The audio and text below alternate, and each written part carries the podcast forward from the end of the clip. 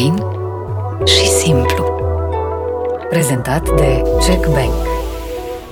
Mereu eu zic chestia aia cu nu se mai duce nicăieri, vă rog nu mă sunați, vă rog nu, așa că nu mai merg. Sunt aici la tine și gata, deci promit că nu mă mai duc nicăieri. Eu nu sunt făcută pentru a fi persoană publică. La 33 de ani m-am botezat, da. M-am botezat în Hristos. Sunt puțin emoționată că vorbesc despre asta pentru prima dată. Sunt uh, pocăită și sper să mă pocăiesc și mai mult. Îmi doresc lucrul ăsta, astfel încât în fiecare zi a vieții mele să-L fac pe Iisus mândru de mine și să pot să, na, să tind așa către Dumnezeu în fiecare zi a vieții mele. Am învățat că poți să trăiești în lume, dar nu cu lumea. Am învățat că pot să fiu fericită cu puține lucruri. Când băiețelul meu s-a îmbolnăvit anul trecut, în ianuarie, a trecut printr-o operație extrem de gravă, deși am trecut printr-un moment în care am crezut că o să-l pierdem. Nu am fost disperată, am avut cu adevărat credința că lucrurile vor fi bine. M-am pus pe genunchi și m-am rugat și am știut că el va fi bine, pentru că uh, atunci Domnul a vorbit. Una e să crezi și alta e să te încrezi în Dumnezeu.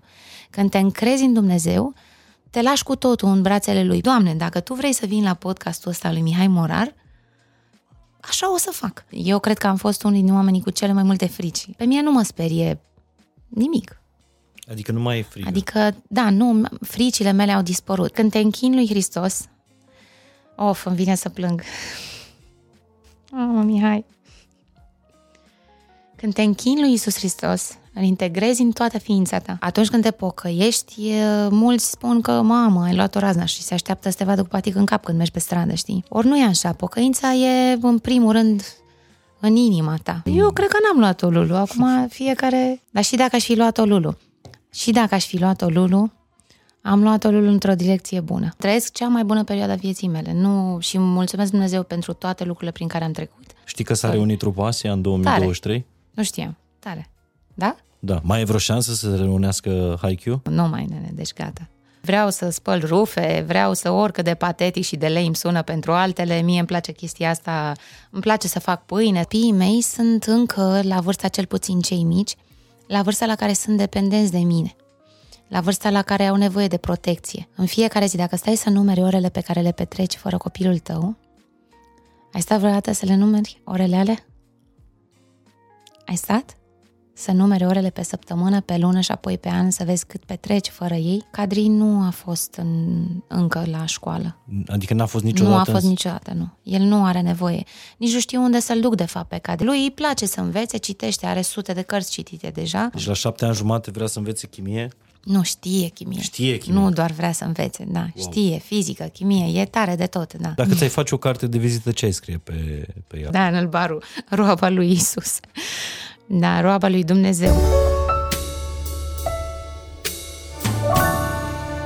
Salut, sunt Mihai Morar. Bine ați venit la Fain și Simplu. Sper că ați avut sărbători liniștite, că ați fost aproape de cei dragi și ați găsit în aceste zile pace și armonie.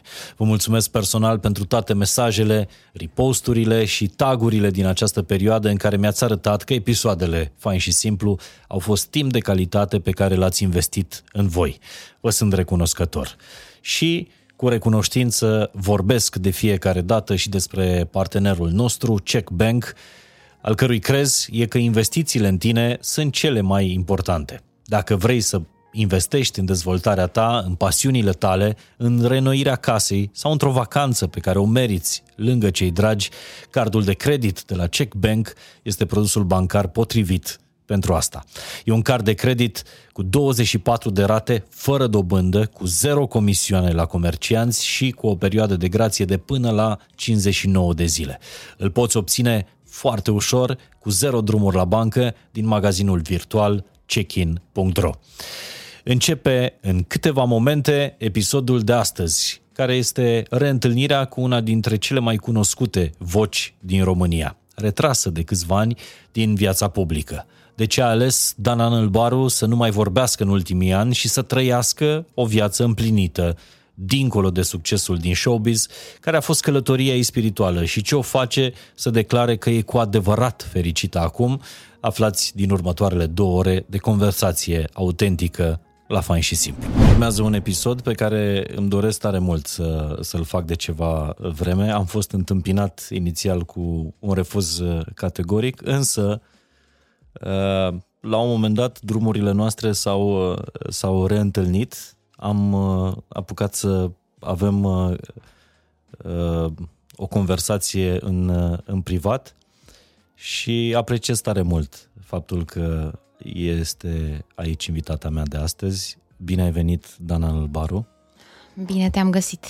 Nu știu cum să fac introducerea acestui episod, decât prin a-ți mulțumi uh, tare mult că la o vreme după ce te-ai retras total din viața publică și accentuezi total, uh, ai acceptat totuși să avem uh, conversația asta. Îți mulțumesc pentru încredere. Da, păi uh, te rog, eu zic chestia aia cu nu se mai duce nicăieri, vă rog nu mă sunați, vă rog nu, așa că nu mai merg. Sunt aici la tine și gata, deci promit că nu mă mai duc nicăieri. Asta pentru că ai vorbit frumos de mine la radio, deci dacă vorbești frumos de mine la radio, poate mă mai vezi la ochi a doua oară. Asta a fost, unul, asta a fost și unul dintre motivele pentru care uh, Dana uh, mi-a zis că, deși ar face podcastul ăsta, preferă să nu-l facă pentru că după aceea o să-i sune Da, ăsta e motivul. Uh, pentru că o să-i știu sune că telefonul. Mi-e foarte greu să refuz. Mi-e foarte greu să refuz, nu știu să refuz. Și știu că după ce o să facem podcastul ăsta, o să primesc telefoane să mai fiu invitată, în, mă rog, o să mai fiu invitată în altă parte. Și nu aș vrea să merg. Deci cum se face treaba asta? Că am uitat. Trebuie să spun, vă rog, nu, nu mă sunați? Vă rog, cum spun? Spun nu. Uh-huh. Mă sună cineva și eu zic nu. Nu. nu. Pentru că mi se pare că ești uh, într-o etapă a vieții în care nu face parte din vocabularul tău mm, da, frecvent, face parte, nu? da, face parte din vocabularul meu. Când vine vorba de viața publică, nu apare. Altfel sunt pe da, sunt pe bucurie, sunt foarte bine. Acest podcast așadar nu face parte din viața publică a Daniel Elbaru, din care ea s-a retras treptat de vreo 8-9 ani de zile. Am mai apărut, dar rar de tot și nu mai știu, am avut ceva, când am avut ceva de promovat. Am avut un, uh, o campanie la un moment dat, am avut mici, mici lucruri pe care Acum voiam nu să ai le nimic fac. de promovat. Acum nu am nimic, nimic de promovat. De ce? Dar de ce te-ai retras din viața publică? Că așa am vrut. Așa ai simțit? Da, așa am vrut eu, așa am simțit. Nu e bine pentru mine. Nu-mi place. Nu-mi place, pe bune, nici că sunt aici nu-mi place. Uite, ai martori. Da, am convenit că Băieții nu... din spate sunt martori. Nu-mi place că sunt aici. Dar ai fost uh, amabil și ai vorbit frumos și m-ai convins. După aia mi-a părut rău. Dar ce nu ți-a plăcut la viața publică? Așa cum ți-ai construit-o, așa cum... Nu e pentru mine. Unii oameni sunt făcuți pentru viața publică, nu că viața publică e ceva uh, rău. Unii sunt construiți pentru asta, pentru a face față tuturor lucrurilor care țin de ce înseamnă să fii persoană publică, cel puțin în România. Vorbim acum de spațiul acesta românesc. Uh, eu nu sunt făcută pentru a fi persoană publică. Toate lucrurile care uh, au fost uh, prea mult pentru mine, să spunem așa, mi-au făcut rău. Ce a fost Mie, prea sufletește. Mult? Prea multă expunere, prea mult... Uh, prea multă lume mă cunoștea. Și te-a consumat uh, foarte mult pe, pe interior lucrul ăsta? Prea, Dar nu prea e o multe... dramă, adică hai să nu, nu facem nu. o dramă chestia asta, că nu e, nu, nu m-a consumat, da, am avut de suferit de pe urma asta. Dar nu eram fericită cu a fi persoană publică, nu știu de ce, nu mi s-a potrivit, pur și simplu. Da, cu toate astea, când erai mică, îți doreai să faci muzică. Când eram mică îmi doream să fac muzică, da, dar a face muzică nu presupune neapărat a fi persoană publică. Poți să faci muzică și în alte condiții, altele decât să apar la televizor sau la radio sau... Muzica e muzică, ea poate fi manifestată în orice fel Dar sau crezi, altfel. crezi în continuare că lim, misiunea ta sau limbajul tău uh, cel mai bun de exprimare este prin muzică? Chiar dacă nu vorbim Nu de... neapărat. Nu, Nu? nu neapărat. Nu consider că e cel mai bun, cea mai bună metodă prin care eu mă exprim. Poate că oamenii care nu mă cunosc găsesc ca fi asta cea mai bună metodă. Dar uh, cei care mă cunosc știu că nu, eu știu să vorbesc. Dar și știi știu că- să mă exprim. Acum câțiva ani, într-un interviu, ai zis că nu tu ai ales muzica, ci muzica te-a ales pe da, tine. da. Așa e. Păi dacă... Și nu cred că sunt singura. Toți cei care au așa un talent, oricare ar fi acela, de fapt n-au făcut nimic să capete talentul ăla. Ce dacă te naști uh, știind să, având voce, știind să cânti, să spunem așa, înseamnă că ai făcut tu ceva? Ai exersat, poate ți-ai antrenat vocea, dar talentul nu ți l-ai, uh, uh, să spunem așa, creat singur. Deci Eu am zis asta la radio de mai multe ori când uh, ne mai împiedicăm peste uh, cântece mai, mai vechi, că mie îmi lipsește timbrul tău din muzica românească. Da. Ție îți lipsește ceva din perioada aceea? Păi nu. Mersi de întrebare, dar nu. Nu m-aș mai întoarce acolo, nu. Adică dacă stau să mă gândesc, pentru mine a fost bine. A fost uh, o perioadă de succes la o vârstă potrivită, 23 de ani aveam când am început uh, uh, perioada aia, acum sunt albă în păr, da? Se vede, sunt, uh, au trecut niște ani și nu, nu, nu-mi lipsește nimic. Totul a fost așa cum trebuia să fie. Dar dacă ar fi să mă întreb dacă m-aș întoarce, nu. Nu m-aș întoarce în perioada aceea. Mi-e mult mai bine aici. De ce? Dar cum e ai ciudat? Sau de ce? Unde ești acum și Acum și sunt cum cu e aici? familia mea, sunt super liniștită, sunt cu afacerea mea, care îmi place foarte mult. Am învățat o grămadă de lucruri despre mine, despre, în primul rând, după ce m-am retras.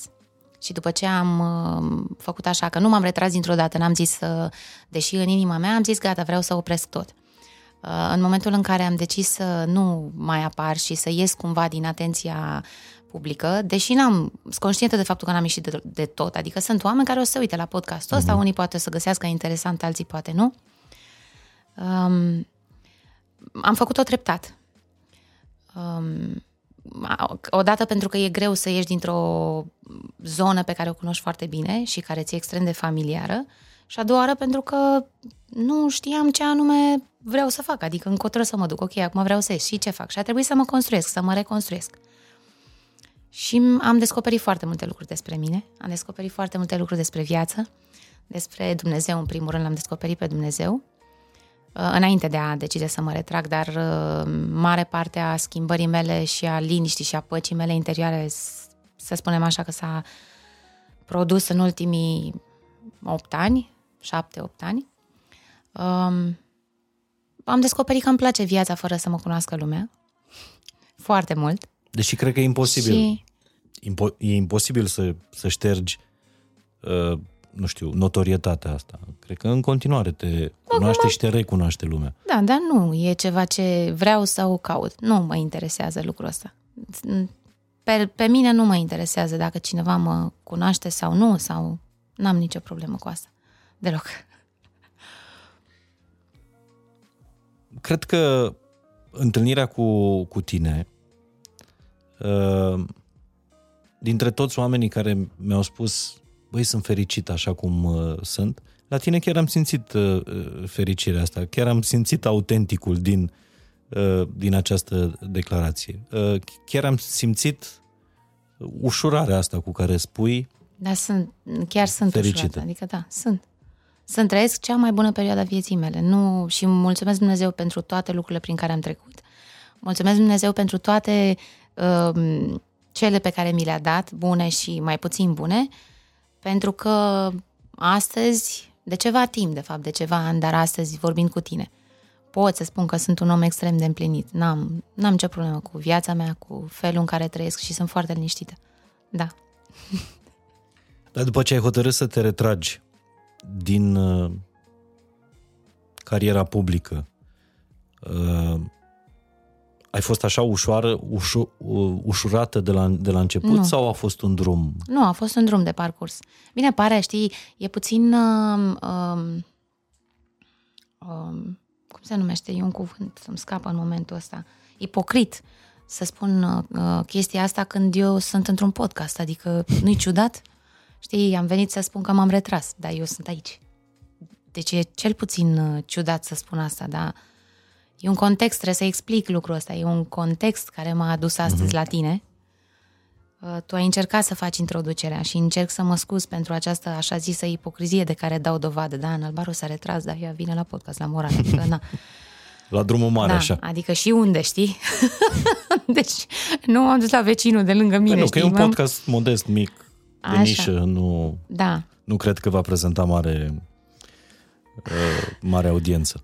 Da. Așa, întorcându-ne pe adică n-am venit pe drumul întâmplător, tău. am venit să vorbesc așa despre ceva, că Exact. am un scop. Da, deci nu e o... Și te întrebam despre drumul ăsta, care a fost uh, Da, a fost Plin drumul de- ăsta a plin cu fost greutăți. Drumul ăsta a fost plin cu greutăți, odată pentru că este greu să te rupi de ceea ce ai făcut atâția ani, uh, ceea ce m-a construit. Mi-a fost foarte greu să mă rup. Uh, Mi-a fost foarte greu să îmi găsesc un drum al meu, uh, să învăț despre mine că odată ce intri în lumea asta publică și oamenii te cunosc, uh, ești cumva, să spunem așa, favorizat de soartă, da? Și de cei din jurul tău. Și mi-a fost destul de greu, da, să uh, ies și să schimb cu totul și cu totul mindset-ul pe care îl aveam. Am schimbat tot. Am învățat ce înseamnă să nu fi recunoscut, ca să zic așa. Și treaba asta pentru mine a fost un lucru foarte bun, nu știu cum e pentru alții, dar pentru mine a fost un lucru foarte bun, pentru că m-a învățat despre oameni și despre mine. Aprofundăm noi mai. Bănesc că îmi pui întrebări. Mă bucur tare mult că, că ai spus că viața asta de persoană expusă vine nu doar cu greutăți, cu judecățile oamenilor și așa mai departe, uh, vine și cu privilegii. Pentru că foarte puțină lume spune despre, despre asta. Ești celebru în Da, România ai foarte- da. și oriunde în lumea asta ai foarte multe privilegii. Da, ai foarte multe privilegii. În primul rând din partea oamenilor care te recunosc și care vor să fie cu tine, neștiind de fapt cum ești tu, m, uh, construit în interiorul tău doar pentru că uh, apar la televizor și ți se favorizează foarte multe lucruri. Adică obții mai ușor, să spunem așa, niște uh, Avantaje. Avantaje, da. Dacă vrei să te duci la primărie, o obții mai ușor. Dacă ai vreo problemă cu uh, copilul, o rezolvi mai ușor și așa mai departe. Adică na, e nedrept, de fapt, dacă stai să tragi o linie, pentru că oamenii, eu cel puțin, eram aceeași și când uh, apăream la televizor, aceeași și după. Și unul din lucrurile pe care le-am învățat a fost să fac, să înțeleg, de fapt, că știam și tu ai, și tu ești celebru, da? Ai un podcast celebru. Și uh, ai senzația că trăiești o viață normală. Dar când începi și trăiești viața normală, îți dai seama de fapt că viața dinainte nu era normală, cam așa uh-huh. e. Că erai favorizat. Și tu acum poți să spui că trăiești o viață normală? Da, eu pot să spun că trăiesc Da? o viață normală. Eu, eu. Abia aștept să-mi spui ce înseamnă să trăiești o viață uh, uh, normală, pentru că de fericită te văd și te simt uh, fericită. Dar spune ca să, ca să închidem uh, subiectul ăsta al expunerii tale publice, uh, trupa Haikyuu a avut o revenire la un moment Da. dat. Vreo trei ani de zile? Da, vreo Sau- trei ani au fost. Uh, și când v-ați despărțit, v-ați despărțit de tot? Acum, ultima oară? Ultima oară, da. Că Da, s-a întâmplat de la sine. A, a, a fost un moment în care toți trei am spus că e momentul să ne oprim, datorită vârstei. Deci nu v-ați certat, nu, nu Nu. v-ați șters numerele din telefon, nu, vorbiți nu. în continuare? Vorbim, da, nu vorbim foarte des, dar da, dacă ne întâlnim, vorbim, ne mai... Dacă avem nevoie de ceva... Recent am vorbit cu colegii despre piesa asta. Uh, un minut. Despre piesa care, Mhm. uh, mă rog, a avut parte de un cover uh, făcut de o artistă Da, vorbim, în deci suntem 2023. Da. Mai ales că ăsta e cumva, sunt timpurile în care toate trupele se reunesc, se, nu Se s-a mai pus, reunesc? Nu știu. Nu mă uit la s-a televizor, nu reunit. ascult radio, deci nu știu. Știi că s-a reunit trupa Asia în 2023? Nu știam. Tare. Da? Da. Mai e vreo șansă să se reunească Haikyuu? Nu știu, eu nu aș vrea să mă întorc în uh, a fi persoană Publică. cunoscută, publică, cum vrei tu să-i spui așa, pentru că asta presupune să apari la televizor, să apari în podcasturi din astea plictisitoare și lungi.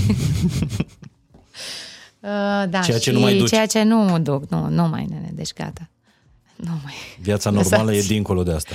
Da, deci vreau să spăl rufe, vreau să oricât de patetic și de lei îmi sună pentru altele, mie îmi place chestia asta, îmi place să fac pâine, să mă ocup de afacerea mea și de copiii mei, să mă duc acasă, să stau cu soțul meu, mergem în călătorii și deci mie îmi place chestia asta, nu...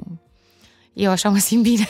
Vreau să vorbesc și despre lucrurile astea pentru că mi se pare absolut uh, minunat că voi nu sunteți cumva datori unui, unui program, unui, uh, unei programe. Uh, Da. păreți că trăiți așa, uh, liber, Relaxați, da. relaxați. Cât putem de liber, da, în funcție de cât ne lasă copiii și... Copiii nu sunt la școală, sau Da. mă rog, nu sunt în sistemul... Sunt la școală De copiii învățământ. mei, dar nu sunt în sistemul uh, clasic, da. Adică pot, pot învăța de oriunde. Da, copiii mei învață online, da. Am înțeles. Bun, deci trupa Haikyuu, tu nu vezi uh, Nu văd, da. o... Bine, și din ați vorbit despre asta, bănuiesc. Nu cred că își doresc nici ei, sinceră să fiu. Nu, a fost ce a fost, a fost foarte bine la momentul respectiv. Dar e foarte fain că v-ați despărțit, uh, cred că prima oară, nu? Când v-ați despărțit, au fost niște, niște certuri între voi. Da, păi prima dată când uh, am plecat din Haikyuu au fost niște tensiuni între noi destul de serioase. Mhm. Ăsta a și fost motivul pentru care s-a spart trupa, în momentul în care aveam cel mai mare succes. Da, toată lumea m-a înjurat, mamă, nenorocită asta, pleacă din trupă, să vezi, oaia neagră, ce face, ce nu știu ce. E, așa a fost să fie. Și după șapte ani m-a sunat Mihai și mi-a zis, hai nu vreți să vorbim? și uite așa. Și a mai durat trei ani. Da, a durat trei ani. Partea a doua Am mers- A fost ok, a fost fain, da, gata. E foarte fain că v-ați despărțit, uh, nu știu dacă prieten, dar cumva în condiții, Suntem, suntem bine împreună, Da? da, da, în suntem condiții ok. amiabile. Și ce Dar ai știi făcut? că sună și chestia să v-ați despărțit, zici că eram, ne-am despărțit. Nu ne-am despărțit, pur și simplu am zis, bă, hai că nu mai vrem să mai cântăm. Fiecare avea proiectele lui. Mihai face o grămadă de chestii, Florin și el la fel, eu cu familia și cu alte proiecte pe care le-am început între timp. Adică nu e ca și când Și mi se pare că toți Atunci trei... când spui cuvântul ăsta despărțire, intră și o chestie dramatică, știi? Automat ai, apare așa un dramatism. Nu e nimic, adică nu e nimic. Nu s-a întâmplat nimic. Da, mi se pare că f- voi sunteți dovada că după o despărțire, eu insist pe...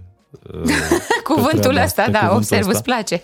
că după o despărțire poți să evoluezi. Fiecare, mi se pare că ați evoluat extraordinar în... Păi ăsta, e, ăsta e, mi se pare un lucru foarte frumos, faptul că toate lucrurile pentru mine, cel puțin, acum nu vorbesc în numele lui Mihai și al lui Florin, pentru mine toate lucrurile s-au întâmplat la momentul potrivit. Atunci când trebuia, am avut succes, eram tânără, era nebunia vârstei, era, uh, uh, eram în stare să duc foarte multe nopți uh, nedormite, efort, uh, muncă zi și noapte, ca să zic așa. Uh, după aceea familia, după aceea uh, etapele vieții mele s-au, au fost ok, deci eu sunt mulțumită. Povestește-mi puțin despre etapa după ce ai ieșit din, uh, din viața publică. Ce vrei să zic despre Când, asta? într-adevăr, te-ai dedicat uh, familiei, dar nu numai atât, ci uh, descoperirii lui Dumnezeu. Așa. Nu știu dacă mă exprim... uh, Bine, acum uh, faptul că cineva atunci când ai vorbit de mine la radio a zis că sunt pocăită, că am auzit asta, m-a flatat. Și chiar așa e, sunt pocăită. Adică atunci când te pocăiești, deși uh, lumea râde și spune că treaba asta e o chestie așa, adică e folosită într-un sens peiorativ uh, expresia asta a te pocăi, deși e biblică și uh, Exact. Iisus însuși și apostolii spun pocăiți-vă, da? smeriți-vă, cu alte cuvinte, încercați să fiți mai buni în fiecare zi. Da, deci eu mă mândresc cu chestia asta, sunt uh, pocăită și sper să mă pocăiesc și mai mult. Îmi doresc lucrul ăsta, astfel încât în fiecare zi a vieții mele să-L fac pe Iisus mândru de mine și să pot să, na, să tind așa către Dumnezeu în fiecare zi a vieții mele. Și când spui că ești pocăită, te referi la botezul pe care l-ai primit la vârstă adultă, cred, La nu? 33 de ani m-am botezat, da. M-am botezat în Hristos. Eram, po- eram uh, uh, botezată la ortodoxi. În biserică. Cineva, da, cineva, copil, ca majoritatea. Cineva mi-a vorbit uh, și mie, așa cum am vorbit și eu altora după aceea și mulțumesc Dumnezeu, mi-a deschis Dumnezeu ochii. și... O, Doamne, pune în gura mea cuvintele tale. și deci uh, l-am descoperit pe Hristos acum 13 ani aproape, sunt aproape 13, de, de fapt sunt 13 ani. A mai durat un pic până m-am botezat. Um, și l-am recunoscut pe Hristos și sunt foarte fericită de atunci, ever since, ca să zic așa. Um, am început să înțeleg cam care-i treaba, cu ce se mănâncă pocăința și să încerc în fiecare zi a vieții mele să f- merg pe calea cea dreaptă, pe calea cea strâmtă. Asta e și, mă rog, asta, faptul că m-am retras uh, din viața publică a venit natural odată cu uh, lucrurile pe care eu le-am înțeles despre ce înseamnă să fii un om care trăiește în Dumnezeu. Adică, uh, citând din Ecleziast, care O este deșertăciune a deșertăciunilor, totul e deșertăciune, da. Că totul sub soare e deșertăciune. Am învățat că poți să trăiești în lume, dar nu cu lumea, și că poți să fii fericit și fără să trăiești așa cum trăiește lumea, cei care sunt, să zicem așa, în domeniul ăsta cu ghilimele. Înțeleg termenii și înțeleg limbajul.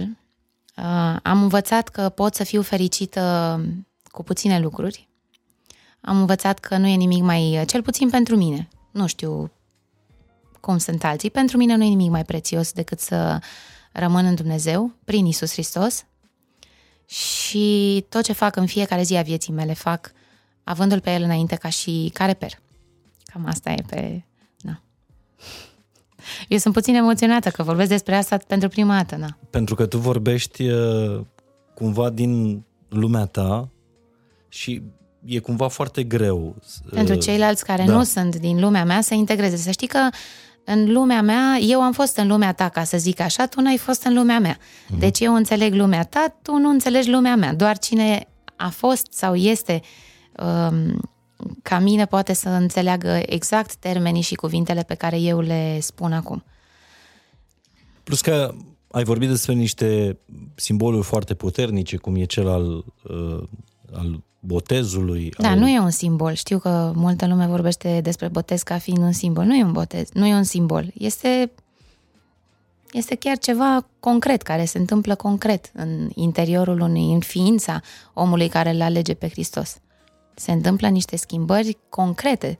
Nu e nimic simbolic în chestia asta. A te boteza și a mărturisi pe Iisus Hristos cu gura ta, cu tot cugetul tău crezând în El, nu e simbolic. Este un lucru care schimbă cu adevărat curăță cumva omul și într-adevăr îl transformă, îl face să fie un om nou. Din momentul în care cineva îl recunoaște pe Hristos, devine un om nou, exact așa cum spune Scriptura.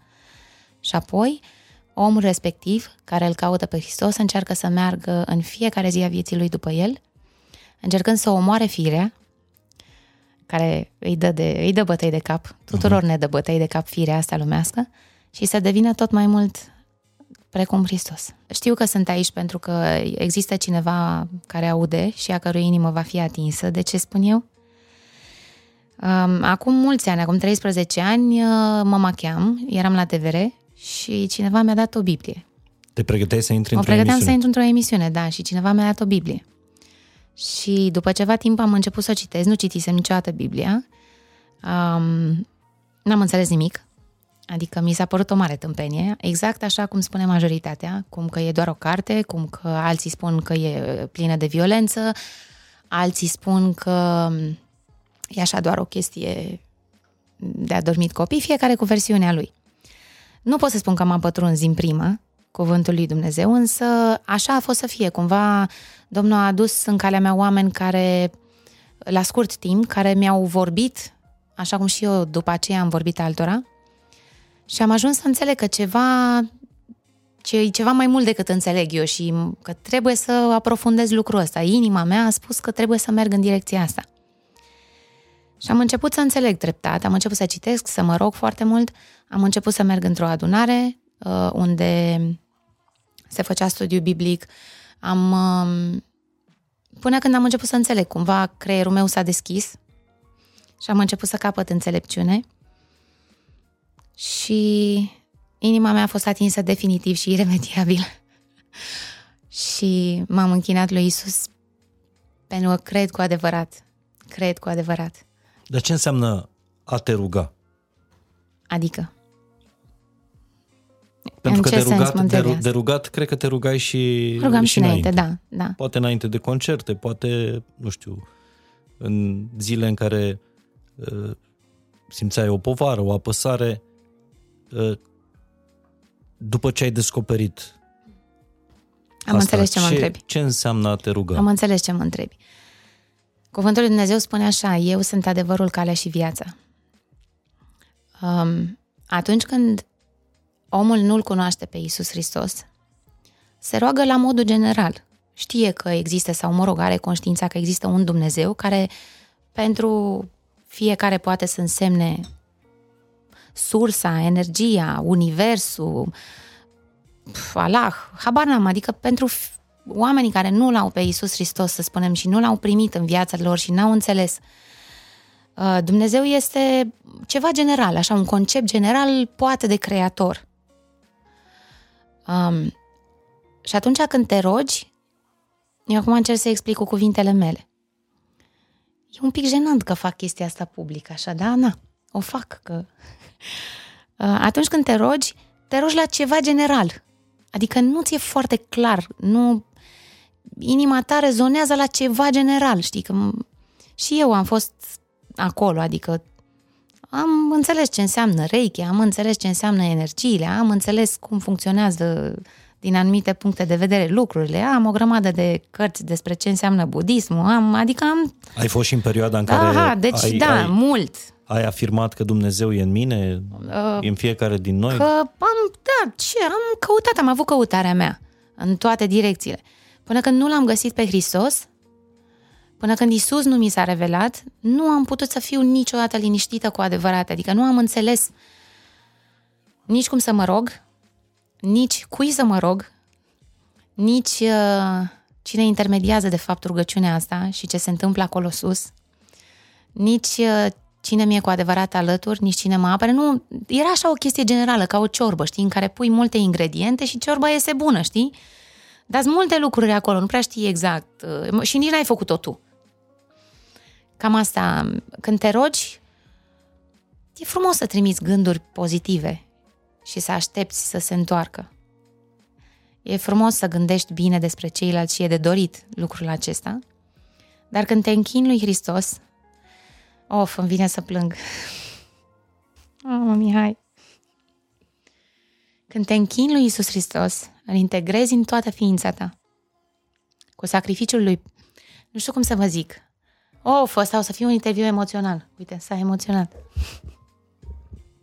Când îl integrezi pe Isus Hristos, când înțelegi ce a făcut pentru noi, se schimbă totul în tine, adică e felul în care te rogi, felul în care înțelegi ce a putut să facă Hristos pentru întreaga omenire, într-un, uh, dintr-o dragoste necondiționată pentru fiecare dintre noi. Eu am înțeles lucrul ăsta. Citim Biblia, crezi că poți să ajungi la înțelegerea asta despre care vorbești tu, crezi că poți să ajungi uh, doar citind Biblia? Sau asta te-a ajutat cred pe tine? Că depinde, cred că depinde de drumul fiecăruia, adică nu cred că există o rețetă. Uh, fiecare om are drumul lui cu Hristos, pentru că bagajul dinainte de Hristos contează foarte mult. Mediul în care omul a trăit, uh-huh. ceea ce a învățat.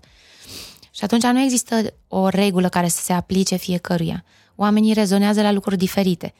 Dacă eu mă apuc să vorbesc acum despre Hristos ca după regulile mele și nu ale lui, înseamnă că eu încerc să conving pe cineva să se boteze în Hristos și omul acela poate convins de sau emoționat de lucrurile pe care eu le spun, o face, dar nu pentru că el înțelege. Și atunci când uh, uh, te gândești că cineva uh, trebuie să-L cunoască pe Hristos, e bine să vorbești din Scriptură. Și Scriptura spune așa, Că noi nu putem să facem, nu o să spun versetul, o să descriu uh-huh. versetul. Noi nu putem să facem nimic mai mult decât să ducem informația mai departe, că cel care se atinge de sufletul omului este însuși Isus.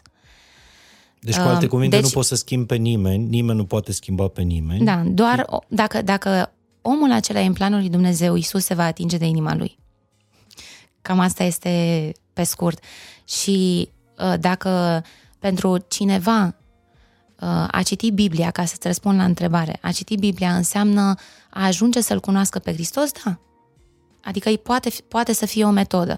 Uh, poate pentru altcineva este nevoie ca un om să se ducă să-i vorbească de Hristos, așa cum sunt cei care se duc și evangelizează și le vorbesc altora de Hristos și inimile unora sunt atinse. Um, deci nu există o regulă. Fiecare om se întoarce în felul lui, în felul în care Hristos vrea la, la el. Dar există doar unii aleși sau cu toții suntem aleși? Aici, e o, aici este o intrigă și o să trezesc așa foarte multe uh, polemici.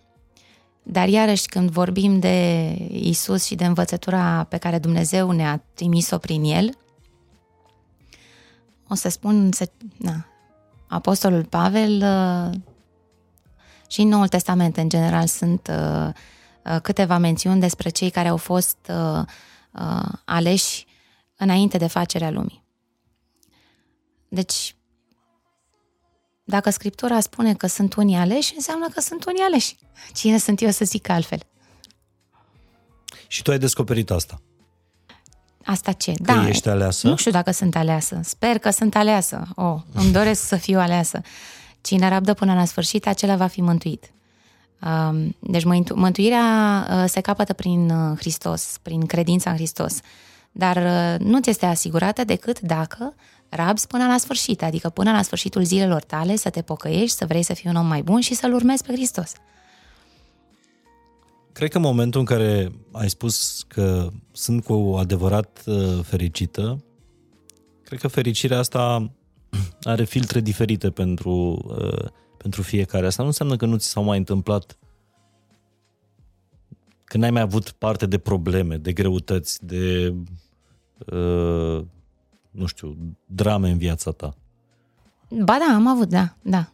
După ce, în momentul în care Acum, pentru cei care cred, eu vorbesc pentru cei care sunt în căutarea uh-huh. liniștii, ca să zic așa, și sunt aici ca să vorbesc despre lucrul ăsta pentru că o voce mi-a spus să-mi folosesc vocea pentru cel care mi-a dat-o, că a venit timpul și deci trebuie să vorbesc despre Hristos celor care poate au nevoie despre, de, au nevoie să audă lucrurile uh, pe care eu le zic.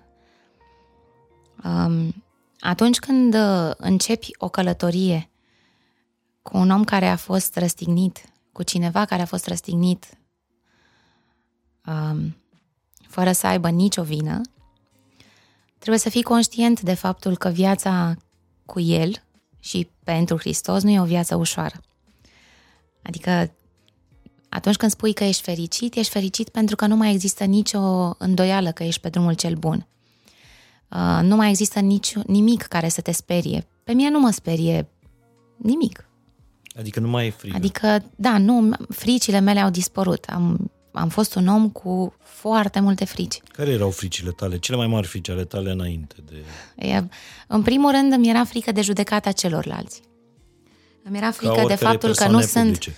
Îmi era frică de faptul că nu pot să fiu perfectă. Îmi era frică de înălțimi, de cutremure, de apă, de foarte multe. Deci eu cred că am fost unul din oamenii cu cele mai multe frici. Mi-era frică de orice. Uh, mi-era frică de moarte, în primul rând.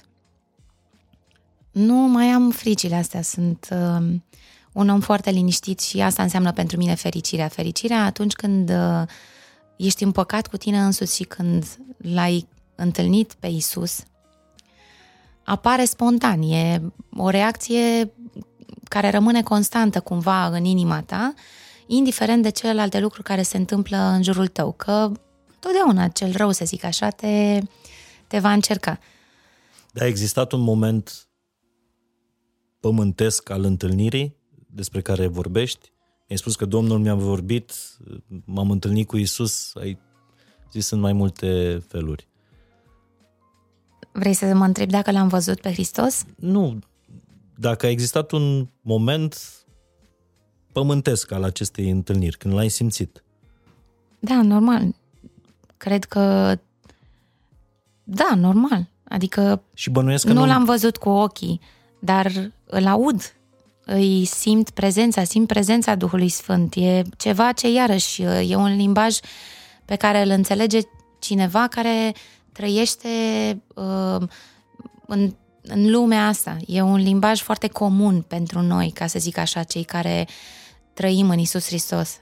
Um, e, eu, fiind un om care vine din lume, înțeleg cât de ciudat sună pentru ceilalți, dar pentru cei care îl caută pe Hristos sau care sunt deja um, pe drumul acesta cu el, uh, E un limbaj foarte comun. Deci da, Iisus Hristos îi se revelează în foarte multe feluri.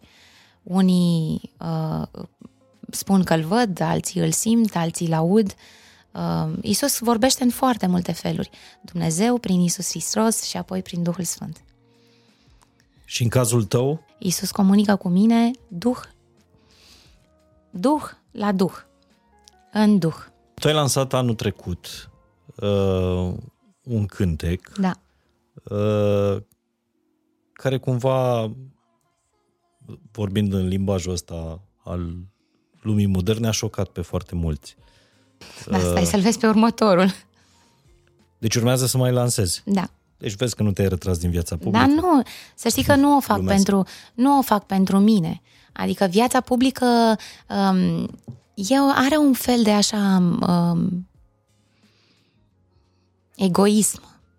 Cei care se duc pe scenă se duc pentru că uh, le place lucrul ăsta. Adică e, Exact. e ceva acolo. Eu nu, nu am, am lansat cântecul ăsta pentru mine. Și nu voi mai face alte cântece pentru mine. Nu am venit aici pentru mine. Aș zice chiar că mă simt puțin inconfortabil cu poziția în care sunt pusă. Uh, m-am pus.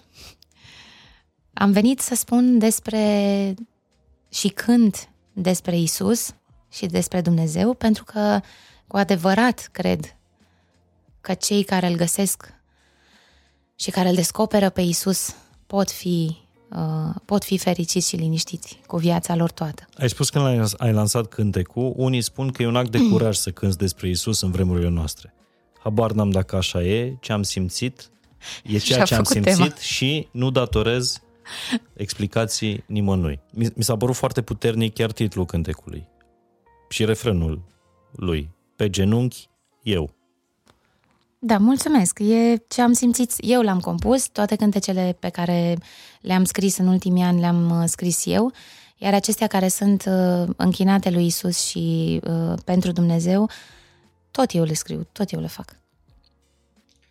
Și pare că, acest, Deci- vorbind despre cuvinte, uh, despre puterea uh, mesajului, pe genunchi eu, pare că relația asta a ta cu, cu Isus nu e, nu, nu, nu e una în care practic El se adaptează programului tău și în funcție de lifestyle mă Ah, întâlnesc mișto din când în când. comparația asta, adică îmi place că ai sesizat uh, lucrul ăsta, da. Adică pa- pare că e un fel de jertfă acolo pe care...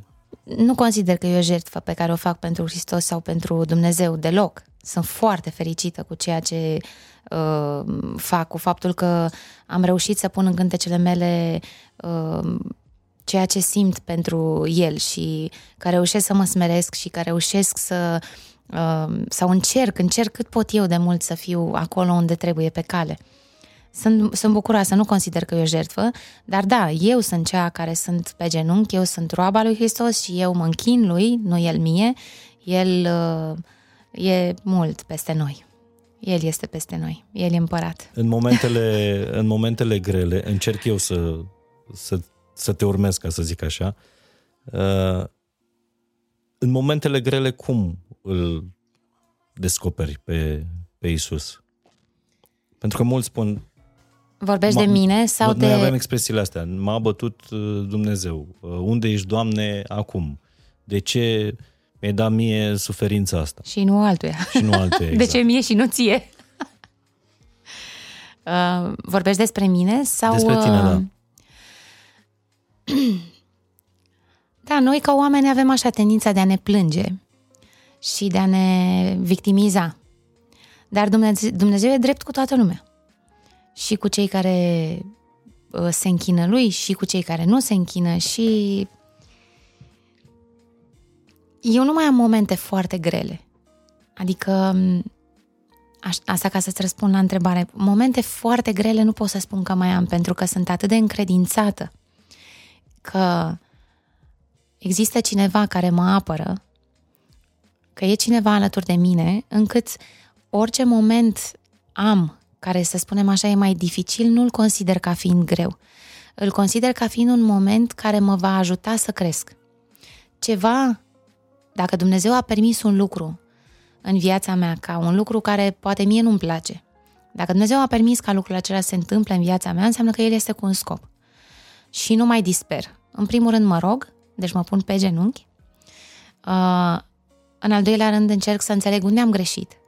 Pentru că întotdeauna undeva ceva în noi, chiar dacă ne găsim scuze, noi nu suntem perfecți. Și încerc să mă smeresc. Uh, intru ori în post, ori mă rog foarte mult și am încredințarea că voi depăși acel moment dificil, dar nu, nu mai disper, adică n-am, nu am momente de disperare. Nici, Nici măcar, măcar când... Wow! Am zis aceleași cuvinte. Nici măcar, nici măcar când... când băiețelul meu, um, asta voiai să spui? Nu, nici măcar când copiii tăi sunt bolnavi, da. Pentru da, nici măcar când... la asta, nu la da, când băiețelul meu s-a îmbolnăvit anul trecut, în ianuarie, a trecut printr-o operație extrem de gravă și uh, am fost foarte speriată. M-am pus pe genunchi și m-am rugat și am știut că el va fi bine, pentru că uh, atunci Domnul a vorbit. Și am știut că el o să fie bine, că operația va decurge cu bine, am avut răbdare să se întâmple lucrul ăsta și am avut încredere nu știu cum să zic, una e să crezi, știi că ți-am mai spus, una e să crezi și alta e să te încrezi în Dumnezeu. Când te încrezi în Dumnezeu, te lași cu totul în brațele Lui, pur și simplu te îl lași să lucreze în viața ta în, în felul în care El crede că este bine pentru tine, chiar dacă îți place în momentul ăla, chiar dacă nu îți place în momentul ăla. Pentru că ai încredere că Dumnezeu, atunci când tragi o linie, șlefuiește ceea ce te șlefuiește într-un mod perfect pentru ca tu să ajungi unde trebuie și să poți să fii fericit cu adevărat. Că niciun tată nu vrea pentru copilul lui ca, vorbesc de un tată bun, uh, ca acesta să fie nefericit. Și chiar dacă uneori copilul este greu, chiar dacă uneori copilul nu înțelege, chiar dacă uneori copilul plânge, ca părinte bun, tu știi că fiul tău sau fica ta trebuie să treacă prin acea experiență fără de care nu poate să devină un adult uh, funcțional. In, funcțional, integru, complet, bun, un om bun, de fapt. Cred că asta ca să fac o comparație, așa e și cu Dumnezeu. Și atunci momentele mele nu mai sunt momente de disperare, de mulți ani. Nu am fost disperată, ăsta este cuvântul, nu am fost disperată, deși am trecut printr-un moment în care am crezut că o să-l pierdem. Nu am fost disperată, am avut cu adevărat credința că lucrurile vor fi bine. Și așa au fost și mulțumesc Dumnezeu pentru asta. Și mi-ai spus că există ceva deasupra credinței? Această încredințare. Această încredințare, da. Da. Când, citând o piesă, iartă-mă că Te rog. fac o ciorbă spirituală, citând o piesă mai veche, Haikyuu, totul va fi bine. Adică, crezi? Nu? Da. Mie îmi place adică să spun că, că poți mie îmi place să spun că totul este bine uh-huh. chiar dacă eu nu văd binele în acel moment. Credința mea e atât de puternică și atât de mult am înțeles ce înseamnă să trăiești cu Dumnezeu și cu Isus Hristos, încât nu poate să mă clatine nimic. Dar povestește-mi ce te-a făcut pe tine să, să dai drumul controlului. Nevoia noastră cea mai mare a tuturor, mai ales în vremurile astea, este să avem controlul suntem și învățați de mici, de societate, că dacă înveți bine, ai controlul asupra vieții tale. Dacă vii la timp la serviciu, uh, vei fi un tip de succes, deci ai controlul carierei tale. Uh, cum ai învățat tu să lași controlul? Să mă gândesc. Să te încredințezi, așa cum ziceai mai devreme. A venit treptat. Um, nu știu cum să zic. Nu. Am fost ieri în pădure și am adunat leurdă și am fost cu niște prieteni. Uh-huh. Unul dintre ei a spus uh, E, păi și dacă ne enervăm ce? Putem să schimbăm ceva? Cumva am înțeles și am integrat în mine că nu există ceva ce poți controla cu adevărat. Nu există. Omul nu-și poate controla cu adevărat viața. Eu credem că putem să facem lucrul ăsta. Dar cu adevărat lucrurile importante din viață nu le poți controla. Uh, în primul rând am înțeles că nu mă trezesc dimineața prin puterea mea. Când mă trezesc dimineața, nu fac ceva deosebit în timpul nopții ca să respir, adică ceva și cineva mă ține în viață. Sigur că în timpul zilei fac tot felul de alegeri, da? Am viață de familie, am o afacere, vin la podcast și așa mai departe. Dar momentul uh, nașterii și al morții nu îl decidem noi. Uh, între momentele importante avem senzația așa că ni le putem mm. noi mhm. decide și ni le putem noi pregăti cu precizie. Dacă plec din punctul A, sigur ajung în punctul B. Dar nu și dacă până la punctul B nu cumva o să ai un accident că dă unul peste tine sau îți cade piatra în cap sau mai știu eu ce se poate întâmpla. Și ajungi în spital sau mor sau... Cumva am înțeles lucrul ăsta și în momentul în care am înțeles că nu depinde de mine și că tot ce pot face eu este să mă încredințez celui care mă iubește necondiționat, să mă încredințez celui care și-a dat viața pentru mine, să mă încredințez celui care știe mult mai bine decât mine toate lucrurile, dar lucrurile s-au schimbat de la sine, adică, na, cam asta e. Am înțeles lucrul ăsta. Că nu e eu, eu nu pot nimic. De fapt, doar cred că pot, dar în realitate nu pot nimic din ceea ce este esențial. Pot să iau cana asta, să beau din ea. Dar pot să-mi pun ceasul să sune, dar poate până sună ceasul, poate fac infart. Adică e, în mintea noastră suntem um, uh, învățați să credem că putem. Am înțeles că fără el nu pot nimic. Și nu cumva asta este și originea multor uh, nefericiri uh, contemporane? Faptul că suntem învățați că deținem controlul și când ne dăm seama că nu îl avem... Ne ducem la psiholog? Ceea ce nu e cel mai rău lucru da, de pe e. pământ. Există... Nu știu cum e pentru alții și nu vreau să vorbesc în numele altora. Uh, pot să vorbesc pentru mine.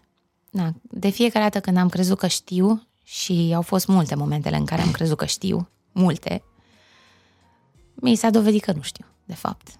Adică ceva este peste mine. Dar sunt momente sau au fost momente în acești ultimi ani în care ai refuzat să fii tu cea care face alegerea și ți-ai încredințat alegerea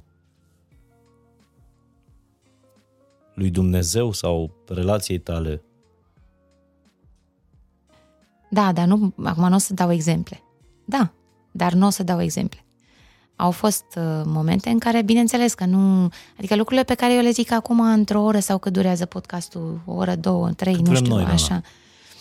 Uh, nu poți să spui lucrurile decât așa, superficial, să zici, uh-huh. hai, căutați-l pe Isus, că o să fie bine. Genul ăsta, știi, de mesaj îl transmit, dar altfel e foarte greu să descrii în uh, câteva ore fără să ai un început al sau fără să ai așa o vedere de ansamblu, o vedere mai din interior, nu din afară, a ceea ce s-a întâmplat în viața mea, să mă apuc eu să povestesc acum într-o oră.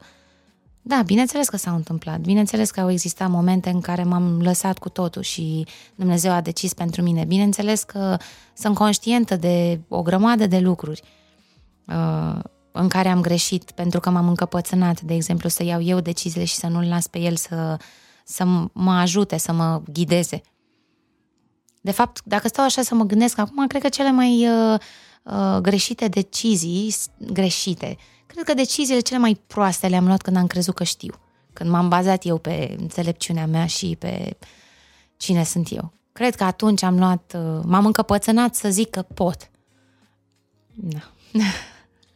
Acum, ar trebui să, să spunem că tu te-ai retras doar din viața publică, nu te-ai retras din viață, adică nu ești pusnică, nu... Nu, nu, nu port fustă, nu îmi pun uh, batic decât în adunare când mă rog, uh, nu, că asta, asta spune Scriptura, nu, am o viață absolut normală. Și mă duc la mare, da. dansez, cânt, am prieteni, am, uh, sunt complet funcțională. A fi pocăit înseamnă să îl urmez pe Hristos și învățătura lui Hristos. Ai avut oameni cu care să te fi întâlnit sau care să-ți fi scris ce s-a întâmplat cu tine, Dana, uh, care au încercat să te ajute crezând că ai luat-o pe, pe drumuri greșite da. sau ai luat-o rasna? Da, și sunt convinsă că și după podcastul ăsta o să fie o grămadă care or să spună că e Lulu, fata. da. E Lulu? Da. Asta nu știam, expresia asta, dar e bună. Da. Dar spune ce înseamnă botezul, de exemplu. Um, ce presupune sau ce înseamnă? Ce s-a întâmplat în cazul tău?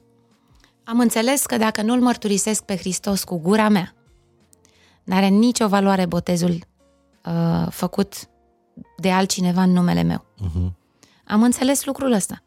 Eu, Dana, trebuie să-L mărturisesc pe Hristos, eu trebuie să spun Iisus Hristos e Domnul, eu trebuie să accept să merg după El, eu trebuie să-mi accept greșelile, păcatele, uh, trebuie să vreau să devin un om nou, să-mi doresc lucrul ăsta cu toată ființa mea și abia atunci pot să mă numesc creștină. Adică abia în momentul că te numești creștin când îl recunoști pe Hristos, că creștin vine de la uh-huh. Hristos, adică înainte de Hristos nu erau creștini. Erau poporul lui Dumnezeu, Israel, exista cunoașterea lui Dumnezeu prin prorocii care au fost, mă rog, Vechiul Testament, dar uh, termenul de creștin a apărut după. Uh, ca, să, ca să pot să mă numesc creștină, a trebuit să-L aleg pe Hristos și a trebuit să învăț ce înseamnă să-L aleg. Care este învățătura Lui? Care e plină de dragoste și numai despre dragoste vorbește. Uh, pildele Lui sunt atât de frumoase, tot ce, tot ce nu e pilde e foarte frumos. Și când l-am ales, ceva în inima mea s-a schimbat, așa aproape la secundă. O atingere de nu știu, o atingere, ceva, ceva s-a schimbat în inima mea când și am botezul înțeles. propriu-zis ce înseamnă? Botezul propriu-zis e ca la carte, adică e ca la, ca la Biblie.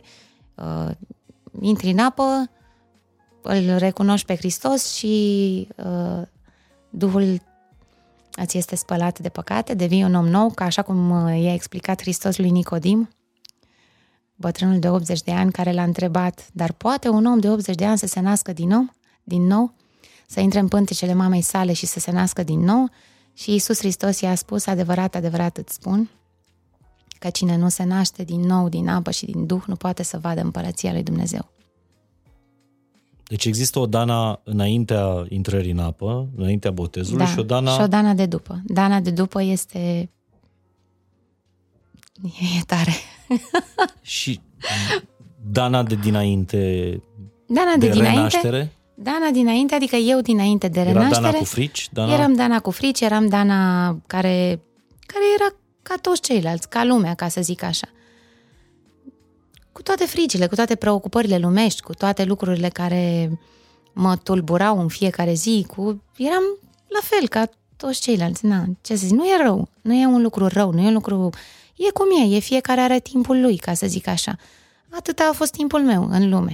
Dar e vreo întâlnire cu vreun om care te-a transformat în afară de uh, Biblie, uh, citit Biblia, studiu biblic și așa mai departe? E vreun om care au fost mulți oameni în viața mea care asta? au fost mulți oameni în viața mea care au conlucrat că na, pentru ca eu să ajung aici, dar unul la nume. Au fost mai mulți, nu vreau să zic, dar au fost mai mulți.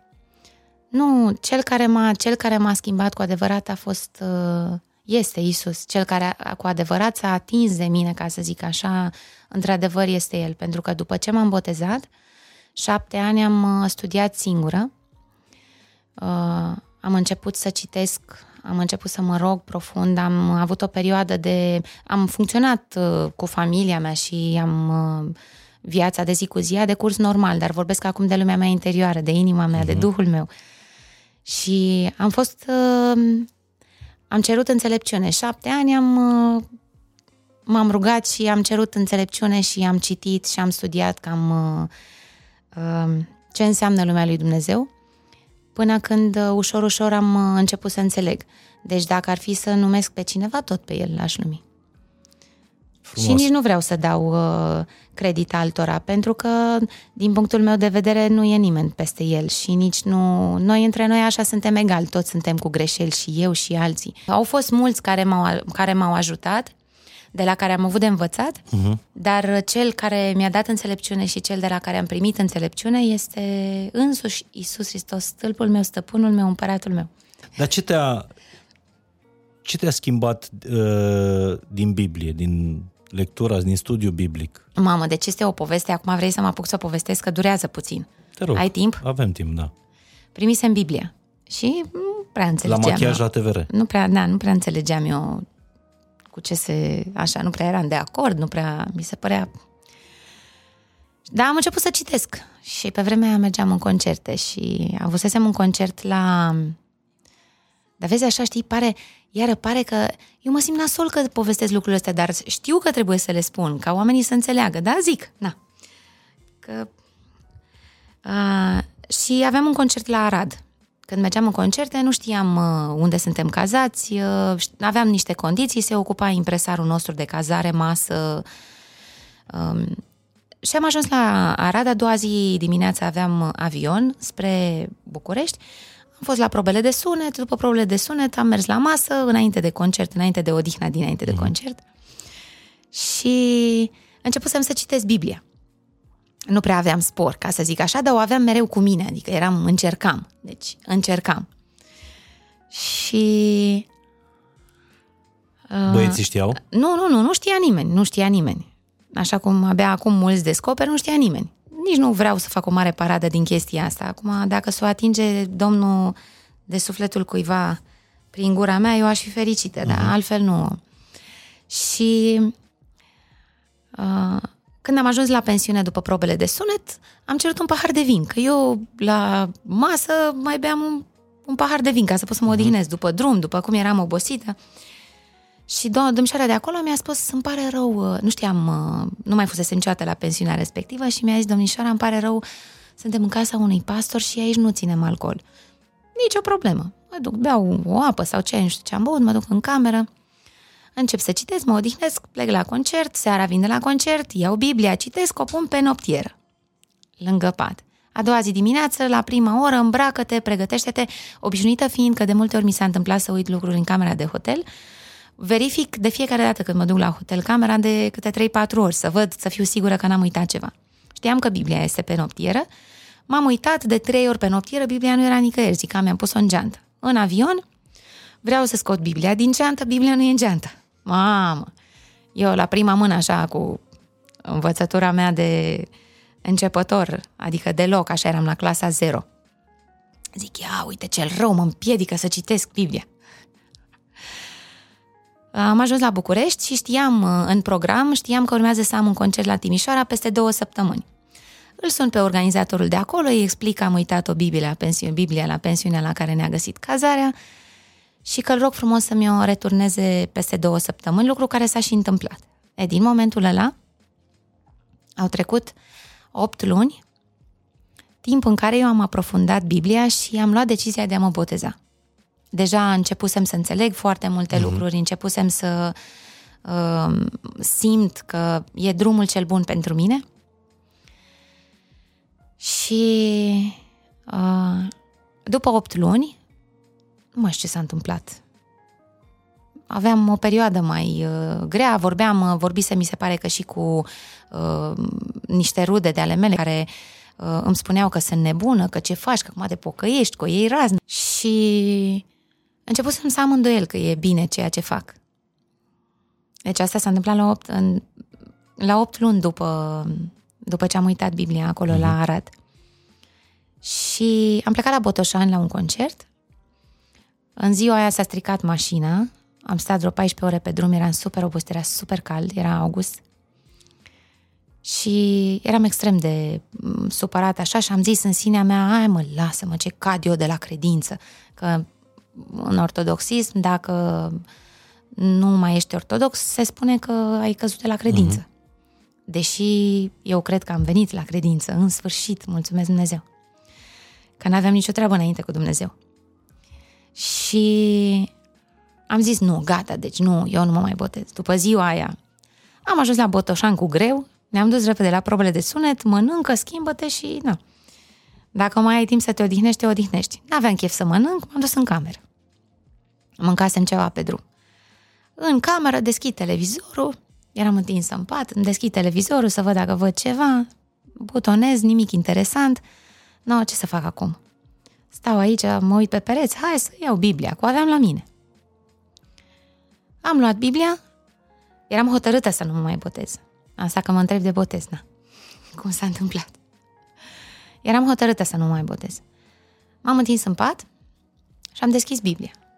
Și mi-a căzut pe piept, aici, o bucată de carton.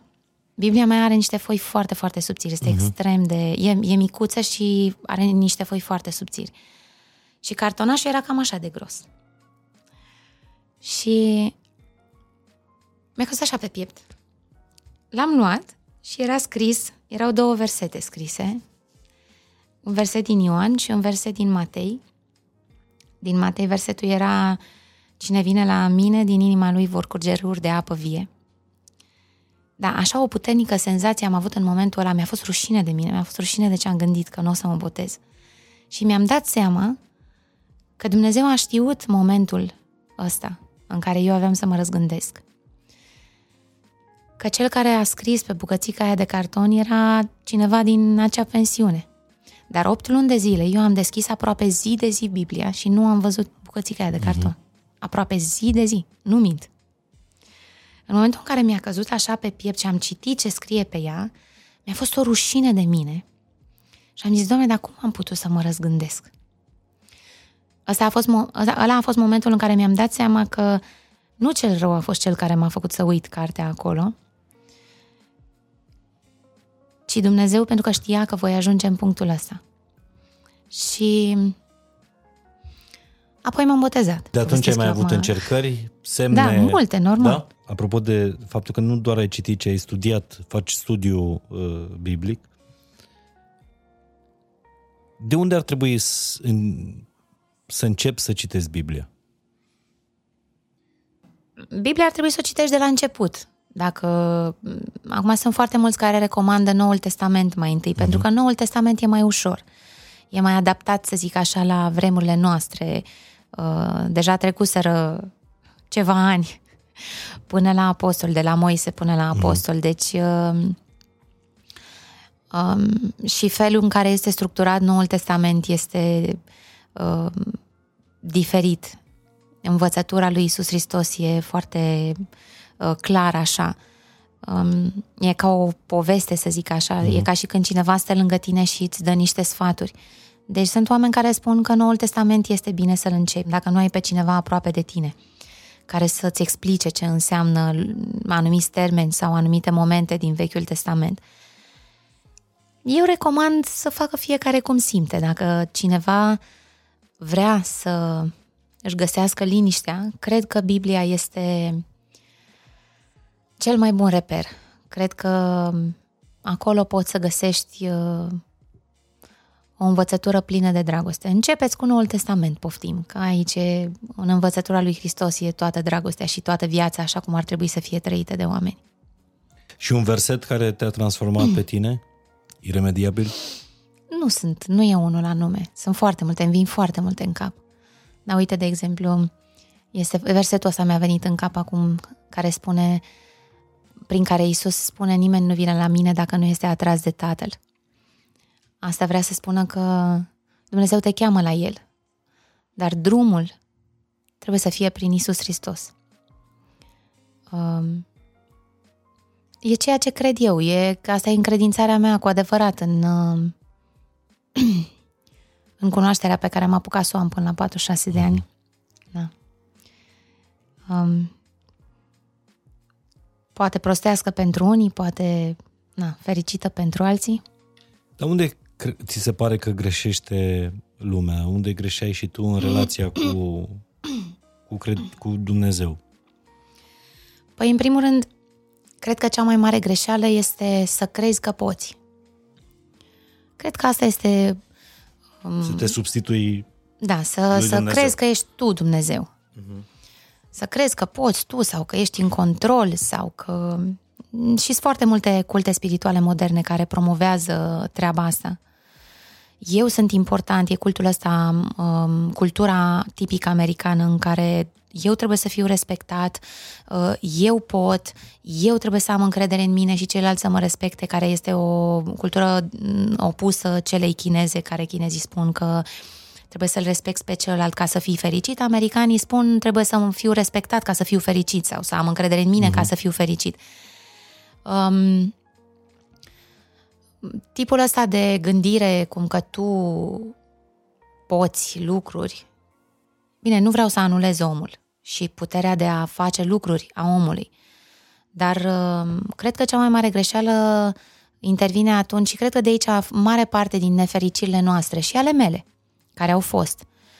Um, poate și care sunt, că na, tot om sunt și uneori îmi mai scapă, ca să zic așa, vin din treaba asta, din faptul că uh, eu cred că pot și eu cred că știu și eu cred că am înțeles și eu cred că când de fapt adevărul este că noi nu însemnăm nimic fără Dumnezeu.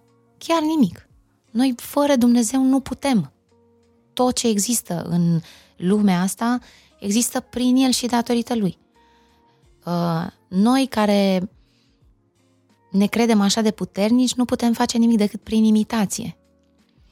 Um, cred că de aici vin suferințele oamenilor, pentru că omul e limitat fără Dumnezeu. Cu Dumnezeu totul se expandează, așa ca tot, totul capătă o cu totul și cu totul altă dimensiune. Sunt oameni pe care i-ai pierdut pe drumul ăsta sau care nu te-au mai înțeles care nu, pe care nu-i mai înțelegi. Da, sunt. Da? Da. De înțeles, înțeleg. Eu înțeleg când cineva și a spun asta cu lipsă de modestie, că am, uh, am primit înțelepciunea asta, să îmi dau seama că spune uh, cuvântul lui Dumnezeu că noi nu ne luptăm cu uh, carnea și cu oasele, noi ne luptăm cu duhurile întunericului. Deci, dincolo de om, există ceva ce um, ghidează, să zic așa, trasează așa niște linii și în sfera binelui și în sfera răului. Um, am pierdut uh, prieteni dragi, apropiați, cu care nu m-am certat sau nu am uh, uh, avut contradicții. Pur și simplu drumurile noastre s-au, uh, s-au, au luat în direcții diferite. Eu am ales această cale pentru că pentru mine și pentru copiii mei, consider că este cel mai bun drum, este cel mai liniștit drum și este uh, drumul către adevăr. Alții nu cred ca mine și atunci, inevitabil, am fost uh, văzută ca o ciudată care vorbește despre chestia asta și care poate să fie fericită cu chestia asta care e așa o prostie. Dar uh, îmi asum lucrul ăsta. Pe de altă parte, am descoperit o grămadă de alți oameni, o grămadă de alți oameni care mi se potrivesc, cu care sunt foarte fericită. Noi ne spunem frați și surori uh, și cu care mă înțeleg extraordinar. Am prieteni, chiar și preoți, uh, ortodoxi, am prieteni uh, care s-au botezat de curând, am, uh, mă văd cu oamenii și atunci când ne întâlnim, nu doar ne rugăm, nu doar vorbim despre Dumnezeu, vorbim despre o grămadă de lucruri altele decât uh, cele care țin de lumea spirituală. Și acum, evident că multă lume o să întrebe, dar frecventezi un anumit uh, cult, uh, o anumită biserică, da, te găsesc la, un, la o anume adunare, duminica? Nu, nu frecventez o biserică, m-am dus așa din când în când, mă duc mai mult de curiozitate. Um, eu îl urmez pe Hristos, sunt creștină după Isus Hristos, nu după vreun cult. Și mai sunt oameni ca mine cu unii ne întâlnim, când ne întâlnim ne rugăm. Uh-huh. E mai mult de vorbit aici. Uh, știu că fiecare cunosc uh, ce mm, ar putea spune cei care sunt, uh, să spunem, penticostali sau baptiști sau chiar și ortodoxi, care să zicem că ortodoxi sunt mai relaxați la capitolul ăsta. Eu îl urmez pe Isus Hristos. Eu sunt creștină și îl urmez pe Isus Hristos. Ai nu intrat, vreau să aparțin. în biserici ortodoxe? Intru, da, normal. Ți-am zis, am prieteni foarte buni chiar. Preoți. Da, și vorbim despre Dumnezeu și uh, aprofundăm, schimbăm idei, adică nu... Uh, am cunosc, am un prieten foarte bun care este un pastor din Camerun și chiar uh, uh, este extraordinar să vorbesc cu el, să văd uh, cum gândește cineva care vine dintr-o altă cultură și format cu totul și cu totul altfel. Uh, Um, am fost, mă duc în biserici uh, de diverse uh, uh, denominațiuni, deci nu am, cum să zic, doar că eu nu mă duc acolo, adică nu, nu, nu simt să aparțin unei, unei anume biserici. Uh-huh. Am motivele mele. Ai vorbit despre copii mai, uh, mai devreme și cred că mulți sunt curioși Uh, dar îi obligi pe copii să citească Biblia, să se roage? Nu. Nu îi oblig pe copiii mei să facă nimic. Copiii mei nici nu au fost obligați să meargă la școală. Învață liber. Nu, nu oblig pe nimeni să creadă ce cred eu, nu oblig pe nimeni să facă ce fac eu. Sper doar că prin faptele mele sau prin cuvintele mele, copiii mei și sau prietenii mei sau cei care îmi sunt aproape vor schimba și ei ceva, ceva în viața lor ca să fie la fel de liniștiți. Îmi doresc lucrul ăsta pentru toată lumea, adică nu doar pentru cei care îmi sunt apropiați. Eu mi-aș dori ca toată lumea să poată să înțeleagă ce am înțeles eu. Mi-aș dori ca toată lumea să fie la fel de fericită. În ei, așa, să aibă pacea asta și liniștea asta. Mi-aș dori ca tot să vadă. Dar îmi dau seama că nu se poate și oricum nu pot să schimb. Copiii mei, cel puțin cel mic, băiețelul meu, se roagă alături de mine în fiecare seară. Dar a fost decizia lui. Nu i-am spus uh, niciodată, hai, așează-te, ia, citește, nu. Văzând ce fac, văzând că mă rog, a venit și el lângă mine. Într-o zi m-a rugat să-l învăț tatăl nostru, l-am învățat și se roagă în gând, așa cum știe el. Îmi pune întrebări dacă vreodată vrea să știe ceva. Băiețelul tău despre care făcuse o postare, cred că anul trecut, în care uh, ai spus că e, e super dotat, nu? A învățat alfabetul să-l scrie. Da, e foarte tare băiețelul meu, da. El are da. acum... Șapte ani șapte, jumate. Șapte ani jumate. Da. Și am văzut că i-ai căutat... Uh, da, i-am uh, căutat profesor de chimie, fizică. La șapte ani jumate. Și am și găsit, dar nu, a, nu știu, n-a rezonat. Uh, da, e pasionat de lucrurile astea. E, băiețelul meu este deosebit. Sunt foarte fericită că e băiețelul meu. că te-a ales? Da, că mi l-a dat Dumnezeu. Chiar sunt fericită că mi l-a dat Dumnezeu. Am învățat foarte multe lucruri de la el și învăț în continuare cu el. Toți copiii mei sunt dif, uh, uh, diferiți. Sofia, Roxana, Cadri, fiecare are uh, ceva special și învăț, dar Cadri fiind atât de inteligent, este mereu o provocare. El este mereu uh, e autodidact și mereu, mereu, mereu vrea să învețe ceva nou și atunci am o provoacă și pe mine și pe Dragoș și este mereu... Uh... Deci la șapte ani jumate vrea să învețe chimie? Nu, știe chimie. Știe chimie. Nu doar vrea să învețe, da. Wow. Știe fizică, chimie, e tare de tot, da. E un copil deosebit, așa. Mai sunt alții ca el, dar e printre cei deosebiți. Ai scris la un moment dat, mă gândesc că un copil cum e copilul meu poate schimba lumea într-una mai bună, dar cel mai mult îmi doresc pentru el să fie fericit. Da, da. Și cumva uh, aici e ok în textul tău, pentru că pentru astfel de oameni care știu foarte multe, care sunt super inteligenți, e foarte greu să-și găsească fericirea pe pământul ăsta. Eu cred că ceea ce te ajută și iar revin la subiectul ăsta și iar revin la el, deși poate să fie plictisitor, plictisitor cred că mă, cu Dumnezeu poți să fii fericit indiferent ce faci, indiferent câți bani ai, indiferent ce muncești, indiferent dacă ești singur sau nu, adică într-o relație sau nu, Uh, cred că atunci când Dumnezeu, când îl descoperi pe Dumnezeu, când Dumnezeu este uh, acolo cu tine, cred că poți să fii fericit, indiferent de situația pe care o ai. De asta zic. Și eu încerc să, pentru copiii mei, îmi doresc să fie fericiți, nu să trăiască neapărat după regulile acestei lumi. A trăi după regulile acestei lumi, cred că implică să fii nefericit. De fapt. Îmi place tare mult asumarea cu care vorbești și cu care ai vorbit, uh, inclusiv despre creșterea copiilor, chiar dacă ai fost acum câțiva ani când ai povestit că uh, ai ales pentru copiii tăi să facă homeschooling, ai fost aspru judecată. Da? Da. Probabil nu, nu citești știrile, nu, nu citești uh, uh, comentariile și nu ești dependentă de, de ele, cum ai fost în perioada ta de expunere publică. Uh, câți ani sunt de când uh, copiii tăi fac uh, homeschooling?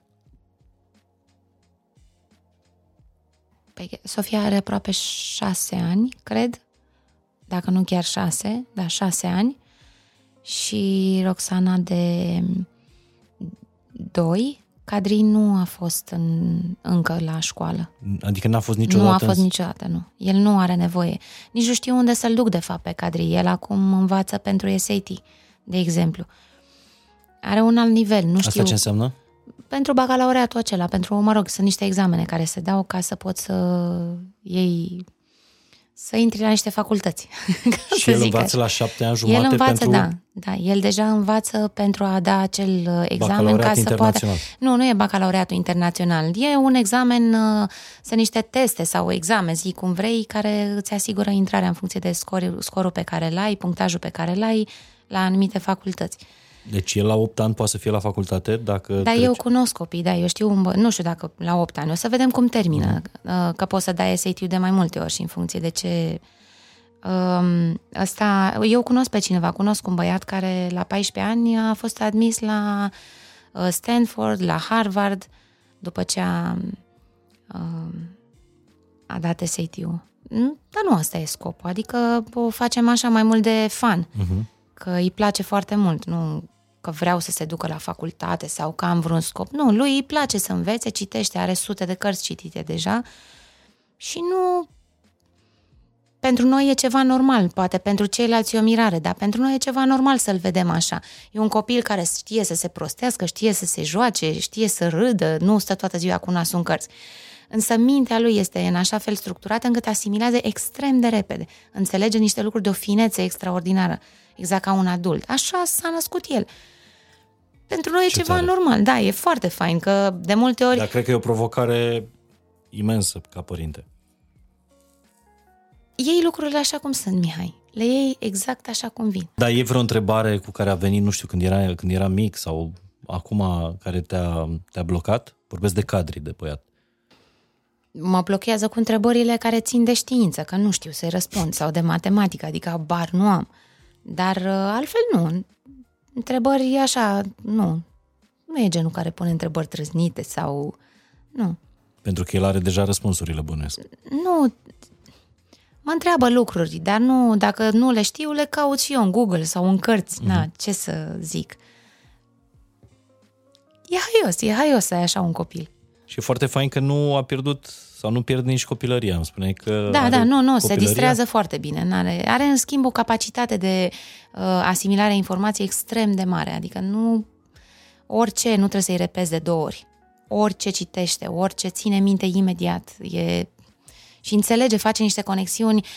Îți dai seama, la, la șapte ani sau la șase ani, cinci ani, el avea cinci ani când a început să studieze chimia și să-i placă. Uh, când a început atunci era ca o joacă, na, întâi cărți, după aia să vedem dacă facem niște experimente, da, de ce aia, de ce aia, mergem împreună în biblioteci sau în librării să-și cumpere cărțile și le alege singur, de multe ori nici nu știu ce citește. Mă uit să văd dacă e potrivită din mm-hmm. punct de vedere al moralei. Vârste. nu, nu vârstei, moralei, să fie o carte cu, să nu fie ceva imoral în cartea mm-hmm. aia. Dar altfel n-am nu, nu știu să-ți răspund la întrebarea asta. Nu are întrebări așa. Și după șapte ani, ziceai, de, de homeschooling, care simți că sunt câștigurile? Beneficiile? Faptului, da, beneficiile faptului că nu ți-ai dus copiii în sistem, sistem că ei, da, ei învață, sunt înscriși la școală și Sofia, de exemplu, învață la o școală din America, are o programă pe care o urmărește, nu poate să iasă, nu poate să ia mai puțin de șapte la un examen pentru că nu poate trece la cursurile uh-huh. următoare, așa e configurată Uh, programa lor. Și totdeauna ținem uh, legătura cu profesorii care îi urmăresc uh, cursurile. Acum nu mai e, e destul de mare ca să nu, nu prea știu exact uh, formatul și ce învață, doar știm ce uh, note are, mai uh-huh. ținem legătura cu tutorile, dar ea învață la ce ore vrea, când se simte odihnită, face cursuri, face foarte mult sport, are prieteni, ce pot să zic că pe ea pot să o dau exemplu, de asta vorbesc de ea. Uh, mi se pare că e foarte fericită așa și liniștită, în primul rând, pentru că nu are niciun stres. Are prieteni, știe ce vrea. Um, mi se pare foarte matură pentru vârsta ei. De multe ori, chiar i-am zis ieri, cred, sau alalter, că și nu reușesc deloc să te percep ca la 16 ani, te percep ca fiind mai mare. Noi avem o hm. relație foarte apropiată, suntem prietene și câștigul este pentru ea, cred, în primul rând pentru ea. Nu mă gândesc, când mă gândesc la copiii mei, nu mă gândesc la un câștig pentru mine, ci la un câștig pentru ei. Cred că ea, ne, cresc, ne, ne intrând în sistem și ne lovindu-se de barierele pe care sistemul le impune, cred că este mult mai ușor să iasă din, să gândească um, mai liber și cred că gândește mai liber, da. Deci simți aspecte că a care... crescut ca un om liber, flexibil, uh, adaptabil. Da, cred că se poate adapta la situații mai ușor, are foarte multă încredere în ea, ia cu ușurință decizii care țin de, să zic așa, m- m- perioada de a fi a- adult. De, uh, mi se pare că e unde trebuie, nu am de ce să mă plâng. Au apărut așa, că să zic, acum vreo 2 ani, datorită vârstei, datorită perioadei astea de trecere. Adolescența. Da. Um, conflicte mici, conflicte între noi, dar le-am rezolvat. Nu au fost uh, mari conflicte, nu m-am plâns uh, de chestia asta. Te întreb ca părinte de adolescent, ce crezi că e important? Să rămâi lângă ei, să îți folosești mai degrabă autoritatea, să înțelegi indiferent ce fac, să aștepți să treacă vârsta asta? Nu, nu aștept să treacă vârsta asta. Hai, lasă că o să treacă și nu. Dincolo de ce discuții au apărut între mine și Sofia, noi am fost întotdeauna prietene și am construit de când era mică o relație de prietenie și asta cred că s-a văzut în, și se vede în relația uh-huh. dintre noi două, pentru că de fiecare dată cât, când a avut o uh, problemă, oricât de mică sau de mare a fost, specifică vârstei ei sau o întrebare sau ceva ce n-a înțeles, cea, care a venit, cea la care a venit am fost eu și s- cumva sunt mulțumită să văd că prima persoană la care ea vine sunt eu și că are încredere să vină, că nu o judec și că poate să se bazeze pe ceea ce eu îi spun. Deci, Deci- deci cred că e foarte important lucrul ăsta. Eu am fost alături de ea, orice... Prietenia cu adolescentul tău, în sensul de am încredere în tine, tu ai încredere în mine. Să știe că mereu are pe cineva de încredere. Cel puțin din punctul meu de vedere, da, eu asta îi spun. Poți să te bazezi pe mine oricând. Și voi fi acolo pentru copiii mei, pentru toți copiii mei, oricând. Pentru Da, apropo de ce spun cei care uh, sunt împotriva homeschooling-ului. Uh, da, ok, un, poți învăța și acasă, poți învăța din cursuri online, dar experiența școala este și o experiență socială. Că, uh, până la urmă e vorba despre a lucra în echipă, de inclusiv concurența, inclusiv uh, bullying-ul, că nu ești cel mai frumos, cel mai deștept, afli că Înțeleg. lumea e rea și așa mai departe. Da. Și ce? Fiecare om este liber să-și crească copilul așa cum crede, după propriile reguli, fiecare familie are, are propriile reguli, propriile principii, fiecare om vede viața în felul lui. Eu așa, eu și soțul meu, așa am văzut viața și așa vedem viața pentru copiii noștri. Copiii noștri sunt niște copii fericiți, sunt niște copii care nu, în primul rând, sunt fericiți și în al doilea rând, nu sunt niște copii răi. Adică eu nu o văd pe Sofia făcând rău cuiva. Sunt copii empatici, sunt copii care văd viața într-un mod foarte frumos și lumea și oamenii. Asta mă interesează pe mine, nu că să aibă ei cine știe ce performanțe la școală sau să uh, învețe cine știe ce din uh, mediul școlar. Pe mine m-a interesat să învețe o conduită sănătoasă de viață, să nu să-ți iubești aproapele, exact cum scrie în scriptură, uh-huh. să-ți iubești aproapele, să faci tot ce poți să fii un om bun. Nu spun că școala nu oferă lucrul ăsta, însă așa a fost mai potrivit pentru noi. Și școala poate să ofere lucrul ăsta, adică de ce nu? Eu am trăit, am fost la școală, tu ai fost la școală, o grămadă de copii sunt la școală, da? Pentru noi așa a fost. Aș... Cine nu înțelege lucrul ăsta, n-am ce să fac acum, na. Și au un cer de prieteni, au Da, normal că are prieteni, da, au colectiv, prieteni. cum se zice la școală, da, nu? Da, Dar subiectele... Sofia, de exemplu, se duce la teatru, da? Nu îi place să se ducă în mall. Și mie îmi place chestia asta. Și cred că e un plus pentru ea. Adică atunci când se duce la mall, e un chin pentru ea. Serios. Da, serios, nu, așa, e o domnișoară foarte drăguță și, dar nu se îmbracă foarte cu haine mai lași, pentru că e sportivă. Uh, ea vrea să se ducă să călătorească, vrea să vadă lumea, vrea să vadă alte culturi. Așa a fost obișnuită de mică. Îi plac foarte mult animalele, vrea să uh, lucreze în domeniul ăsta, dacă se poate. Uh, fac, face lucruri altfel decât alți, uh, alți tineri de vârsta ei, dar uh, lucrurile pe care le face nu sunt niște lucruri rele, nu sunt niște lucruri greșite, mm-hmm. nu sunt niște lucruri care fac cuiva rău. Pur și simplu sunt diferite, na. Mi se pare că ai dat două chei extraordinare. Uh, în ceea ce privește, nu știu, misiunile de, de părinți. Să crești oameni buni, respectiv liberi. Și cred că... Cum crești un om liber? Lăsându-l liber până la, o, până la un anumit Dar crezi grad. că dacă îl introduci într-un sistem, noi toți depindem de sistemul social, într-un fel sau E altul, adevărat. da? Dar crezi că limitându-i... Uh, pentru că Libertățile. Libertățile, da, pentru că vrei, nu vrei, atunci când ai un program de, la, de dimineață până seara în fiecare zi același. Uh, Adică mă întreb, cum e mai bine? Să, să vezi tu lumea și să o descoperi tu sau să vină alții să-ți spună cum e lumea și să învețe toți același lucru. Nu știu cum e mai bine.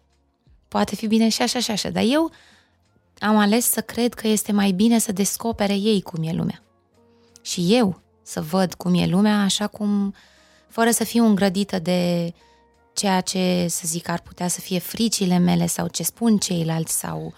Dar în libertatea asta a, în care vă creșteți copiii, cât de mult a contribuit libertatea de mișcare? Faptul că eu apreciez tare mult la voi asta, lifestyle-ul ăsta de a, a merge în vacanță și când nu e vacanță. Oamenii au impresia că uh, noi suntem într-o vacanță continuă, ceea ce este f- complet fals.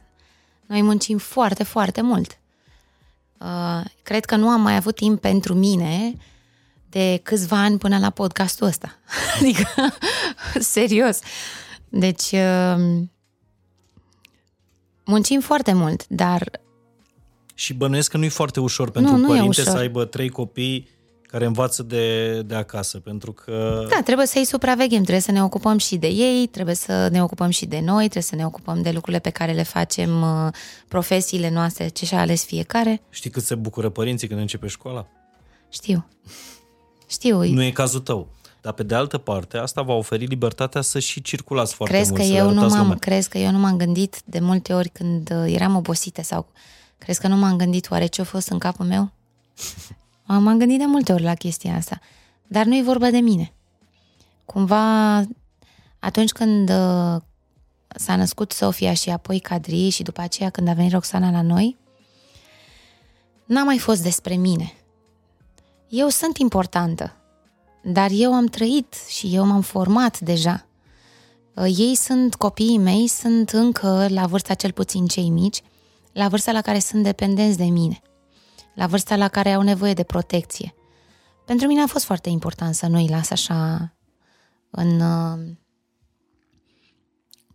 Bătaia atâtea vântului. ore, da. Atâtea ore fără mine, fără mine și fără tatăl lor. În fiecare zi, dacă stai să numeri orele pe care le petreci fără copilul tău, ai stat vreodată să le numeri orele alea? Ai stat? Să numeri orele pe săptămână, pe lună și apoi pe an să vezi cât petreci fără ei? Pentru, i- pentru tine, ca adult, apropo de ce ziceai că se bucură când începe școala, poate să fie foarte comod. Că știi că ți-ai trimis copilul la școală și e super safe acolo. Știi, cineva răspunde și sigur îi învață. Dar nu știi cum e pentru copil, cu adevărat, acolo. E mai bine lângă, lângă tine și asta nu înseamnă că ei cresc sub fusta ta și nu sunt independenți. Toți trei copiii mei sunt super independenți. Și sigur că pare idilic, adică să mergi cu autorolota cu trei copii când toată lumea e la, la job și nu e vacanță, vacanța copiilor, pare idilic, dar uh, eu am fost cu autorolota cu doi, doi copii, că al treilea nu era, uh, o lună de zile și știu cât de greu e, adică e mult mai greu decât Este greu, da. viața de hotel. Da, păi normal. Viața, în primul rând, spațiu pe care îl ai mult mai mic. uh, Implică în prima perioadă până te obișnuiești, până știi, înveți ce înseamnă rulota, te cerți. Toți cei care merg cu rulota prima dată sau dacă se duc o perioadă mai lungă, prima dată se ceartă. Deci nu e că una e să stai acasă chiar dacă stai într-un apartament. Fiecare are camera lui și na, te mai retragi în cameră. Dar în rulotă unde să te duci? Inevitabil te calci pe picioare. Trebuie să înveți. A trăi în rulotă sau a merge cu rulota des uh, înseamnă să știi să te adaptezi la nevoile celuilalt. Eu cred că e un lucru bun. Cam câte nopți ați, ați dormit în autorolotă în ultimii ani? Adică a f- e un an adunat de... Cred că, e, cred că e mai mult, da. Da? da. Da, cred că e mai mult, da. Dar nu e ceva ce noi facem uh, așa extraordinar și alții nu fac. Doar că noi, să zicem că pe noi ne cunoaște lumea. Uh-huh. Și am făcut public lucrul ăsta atunci când uh, s-a întâmplat. Am... Dar altfel nu e ceva... Care așa... e cea mai frumoasă dimineață uh, în care v-ați trezit în autorulotă și v-ați ați deschis ușa? Cea mai frumoasă dimineață am avut-o în livadă, uh-huh. la mine. Am o livadă în Argeș, mare, și am fost odată cu autorulota anul trecut, când uh, era primăvară. Pe la ora, cred, 5 dimineața, m-au trezit păsările. Cu toții știm cum cântă păsărele dimineața în perioada împerecherii. Dar niciodată în viața mea n-am auzit ceva mai frumos. Deci e ceva uh, acolo, în mijlocul ivezii fiind și înconjurați de păsări de toate felurile, mamă, ceva extraordinar, cea mai frumoasă experiență cu rulota. Și am mai fost odată cu rulota, dar nu m-am trezit dimineața. În Corfu am fost într-un mai cu vreo câțiva ani, uh, atunci când se împerechează licuricii. și ai fost în Corfu vreodată? Nu am fost, nu. Așa. Uh, e insula acoperită cu măslini, pădurile de măslini. Și cât am străbătut în perioada aia serile și uh, nopțile uh, dintr-o parte în alta cu autorulota, era exact ca în filme sau cum, cum poți să-ți imaginezi că ești înconjurat de luminițe, deci niciodată n-am văzut ceva mai frumos, e super, super frumos.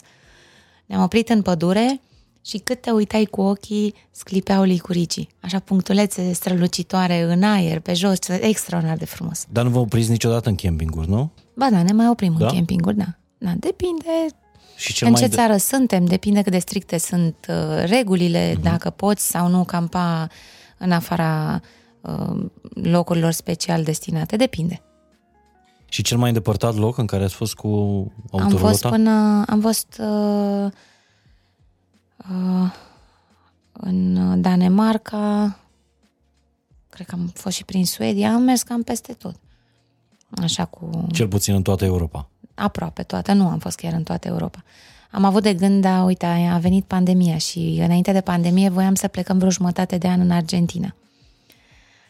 Și n-am, nu s-a mai concretizat, iar apoi au apărut tot felul de proiecte, planuri, limitări de trafic uh-huh. și mhm. de călătorie și n-am mai plecat. Dar am fi vrut să plecăm, să stăm o perioadă mai lungă acolo. Și e fain să-și facă temele din autorulotă copiii? E la fel ca de acasă, e același lucru. Îți pui căștile pe urechi dacă vrei să asculți muzică sau dacă ai ceva de ascultat. Na. Nu e... E frumos când te duci într-un loc uh, nou, pentru că um, înveți despre locul respectiv. Noi, cumva, road schooling-ul ăsta, așa se numește, ajută copilul să asimileze mult mai ușor despre cultură, despre locuri, mm-hmm. istoria locurilor respective, a țării, a zonei. Asta e foarte fain.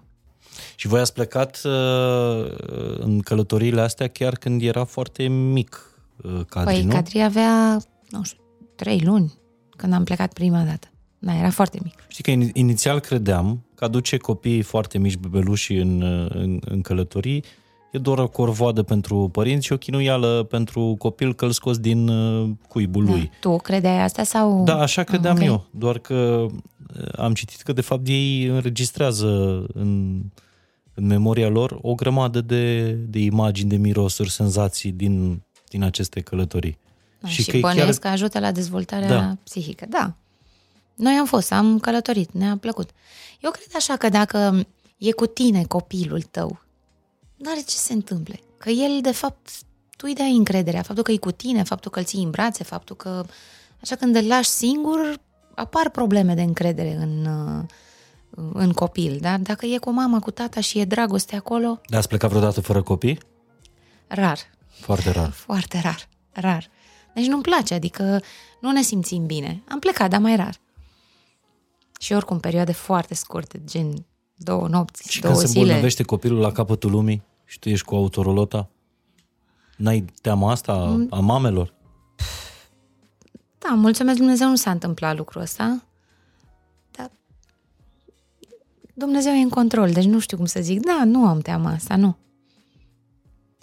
Aveam, uh, înainte de a-L cunoaște pe Dumnezeu, Eram uh, ca baba cu drobul de sare. Mi-era frică de orice și îmi plănuiam fiecare lucru. Dacă o să fac cu tare lucru, sigur o să se întâmple nu știu ce. Ca să nu se întâmple X, trebuie să fac Y. Și aveam așa o, mai mult o, nu un, o programare pe hârtie, dar în capul meu îmi făceam niște scenarii. Și nu puteam să mă bucur de prezent din cauza asta. Adică mă, cumva nu trăiam din plin prezentul. Și când l-am cunoscut pe Dragoș, Dragoș mi-a zis o chestie, mi-a zis de treaba asta, cum că sunt ca baba cu drobul de sare și l-am întrebat, da, da, dacă mergem uh, nu știu unde și se întâmplă cu tare lucru. Și el mi-a zis ceva de așa la repezeală, care m-a surprins foarte tare și care mi-a rămas de atunci în minte. Și dacă se întâmplă ce? O să vezi atunci. Dacă nu se întâmplă, nu se întâmplă. Dacă se întâmplă, se întâmplă. Dacă se va întâmpla, o să vezi cum rezolvi situația respectivă. Poți să faci ceva acum, dacă se va întâmpla, atunci nu. Asta e. Asta a fost o chestie foarte bună pentru mine, m-a ajutat foarte mult uh, uh, replica asta a lui să nu mai proiectez lucruri și să trăiesc în prezent. Să mă bucur de prezent. Deci ai trecut prin încredințarea asta și peste fricile astea cotidiene de mamă, de... Da, nu știu care ar putea să fie frigile. Nu, nu-mi doresc să se îmbolnăvească copiii mei. Cu toate nu, că se îmbolnăvesc în Cu toate continuare. că se îmbolnăvesc, da. Nu mi-am dorit ca băiețelul meu să treacă prin ce a trecut și nici noi, ca familie, să trecem prin ce am trecut. Și ar fi absurd să spun că nu m-am speriat, dar am această încredințare că nu sunt singură. Și din cauza asta nu sunt îngrozită, nu mă sperie nimic din ceea ce poate să urmeze, nu sunt foarte liniștită. Și dacă aș pierde bani, și dacă, Doamne ferește, se îmbolnăvește cineva sau eu, și dacă, acum un pic mai devreme mă uitam să văd, mi-am făcut niște analize, și dacă, nu știu, orice s-ar întâmpla, orice ar putea veni, un cataclism, un război, un, o pandemie, o... Și iată că au venit. Da, am această convingere în mine că lucrurile sunt acolo unde trebuie să fie. În planul lui Dumnezeu, lucrurile sunt unde trebuie să fie și dacă eu sunt cu cine trebuie să fiu, adică cu Isus, totul e bine. Deci e... Dar decuplarea ta de la această realitate imediată uh, a lumii are loc și la nivel de nu urmăresc știrile, nu urmăresc... Uh... Ba da, urmăresc știrile. Da? da. Dar nu Dar neapărat nu pe cele... Nu, nu mă uit la televizor că nu fac asta de mulți ani, de nu știu, de foarte mulți ani nu fac lucrul ăsta. Ne uităm la televizor doar dacă e vreun documentar sau e ceva absolut important, dar foarte rar, adică gen o dată pe an. Televizor nu e parte activă din viața noastră și asta pentru că facem alte lucruri. Că probabil dacă n-am face lucruri toată ziua și aș avea timp, aș sta și eu la televizor, că uh-huh. na, mai e ceva interesant de văzut. Dar uh, și știrile, mai mult la știrile, inter, știrile internaționale le urmăresc. În România, uh-huh. din când în când mă uit. Dar cred că e o problemă de-a mea care ține și de faptul că bă, nu vreau să văd dacă scrie cineva despre mine. Nu vreau. Nu-mi place. Nu, îmi dă o stare proastă, nu vreau.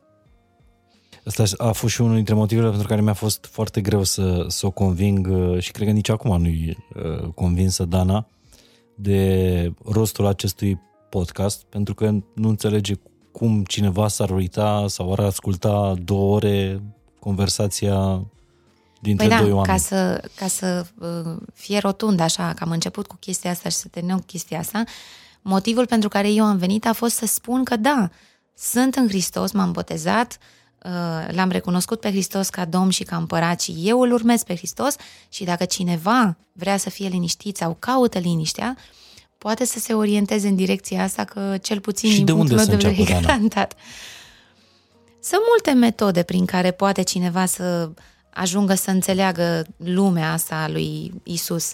Poate să înceapă să citească Biblia, se poate duce la o biserică și poate să întrebe, poate să întrebe pe oricine, poate să se ducă dacă e ortodox, să se ducă la un preot și să-l sfătuiască preotul. Spunem despre Hristos, despre Hristos, nu despre Că așa dacă nu îl întrebi concret, nu întrebi un preot sau nu întrebi un pastor sau nu pui întrebări, omul îți va zice lucruri generale despre cum trebuie să te porți.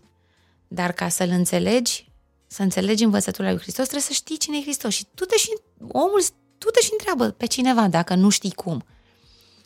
Cineva care poate știe și cumva atunci când cineva este curios să afle despre Isus, Isus îi se va descoperi negreșit se va întâmpla lucrul ăsta. Vorbeai despre, despre pilde din viața lui, uh, lui Isus. Care ți se pare...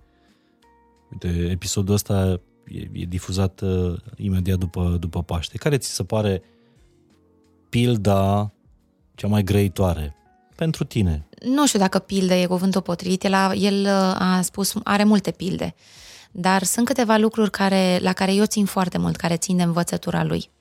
Una este um, despre cele două legi cele mai importante, pentru că Noul Testament, odată cu venirea lui Isus Hristos, lucrurile s-au schimbat cumva. Se spune că noi trăim într-o a doua dispensațiune. Vechiul Testament este vechea dispensațiune, asta e noua dispensațiune.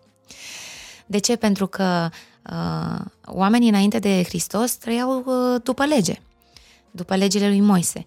Și Isus n-a venit să schimbe legea, ci să, să o împlinească. Uh, dar când a fost întrebat care este cea mai importantă lege dintre toate, el a spus așa, să iubești pe Dumnezeu cu tot cugetul tău și cu toată inima ta și a doua lege, cea mai importantă, la fel, uh, la fel de importantă ca prima, este să-ți iubești aproapele ca pe tine însuți.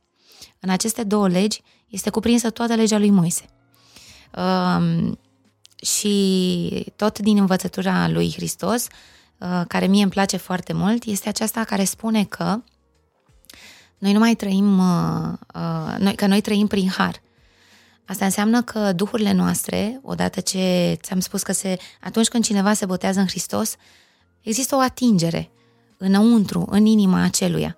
Și ceva se schimbă în inima ta, cel puțin așa s-a întâmplat cu mine. Și am început să înțeleg, să văd viața, parcă ți se, ți se ia un văl de pe ochi și parcă vezi viața, vezi oamenii, vezi, începi să te raportezi diferit la toată lumea materială.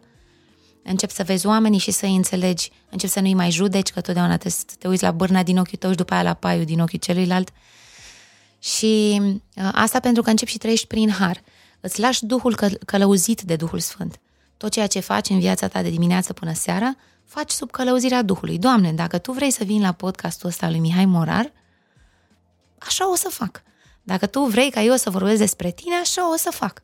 Pentru că cineva poate, nu știu, și o persoană dintre cei multele miliarde care ascultă podcastul tău, dacă o persoană a avut căutare și atunci când a auzit ce am zis eu, s-a întors la Hristos, atunci podcastul ăsta a avut folos.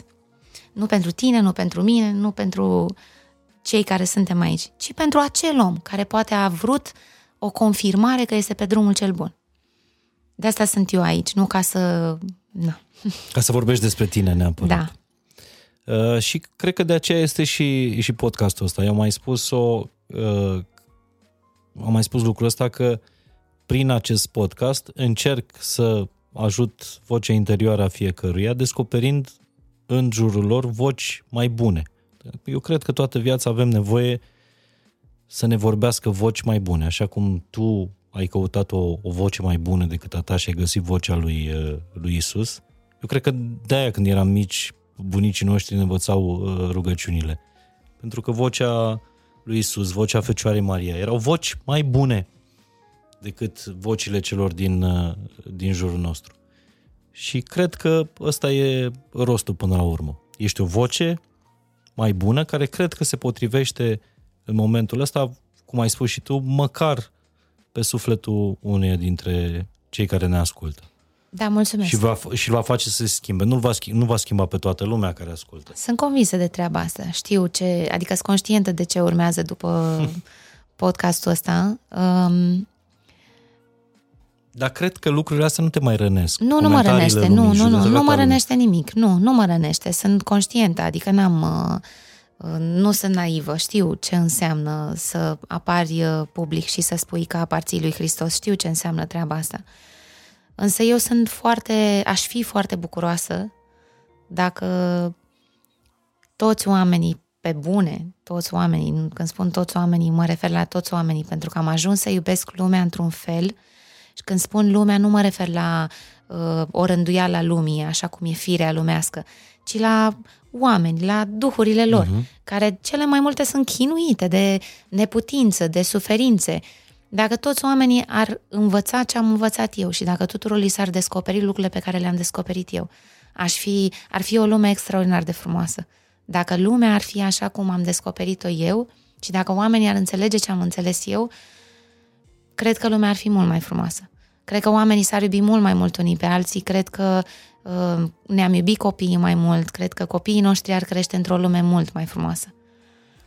Ție ți se mai întâmplă să ai zile în care, nu știu, faci rău?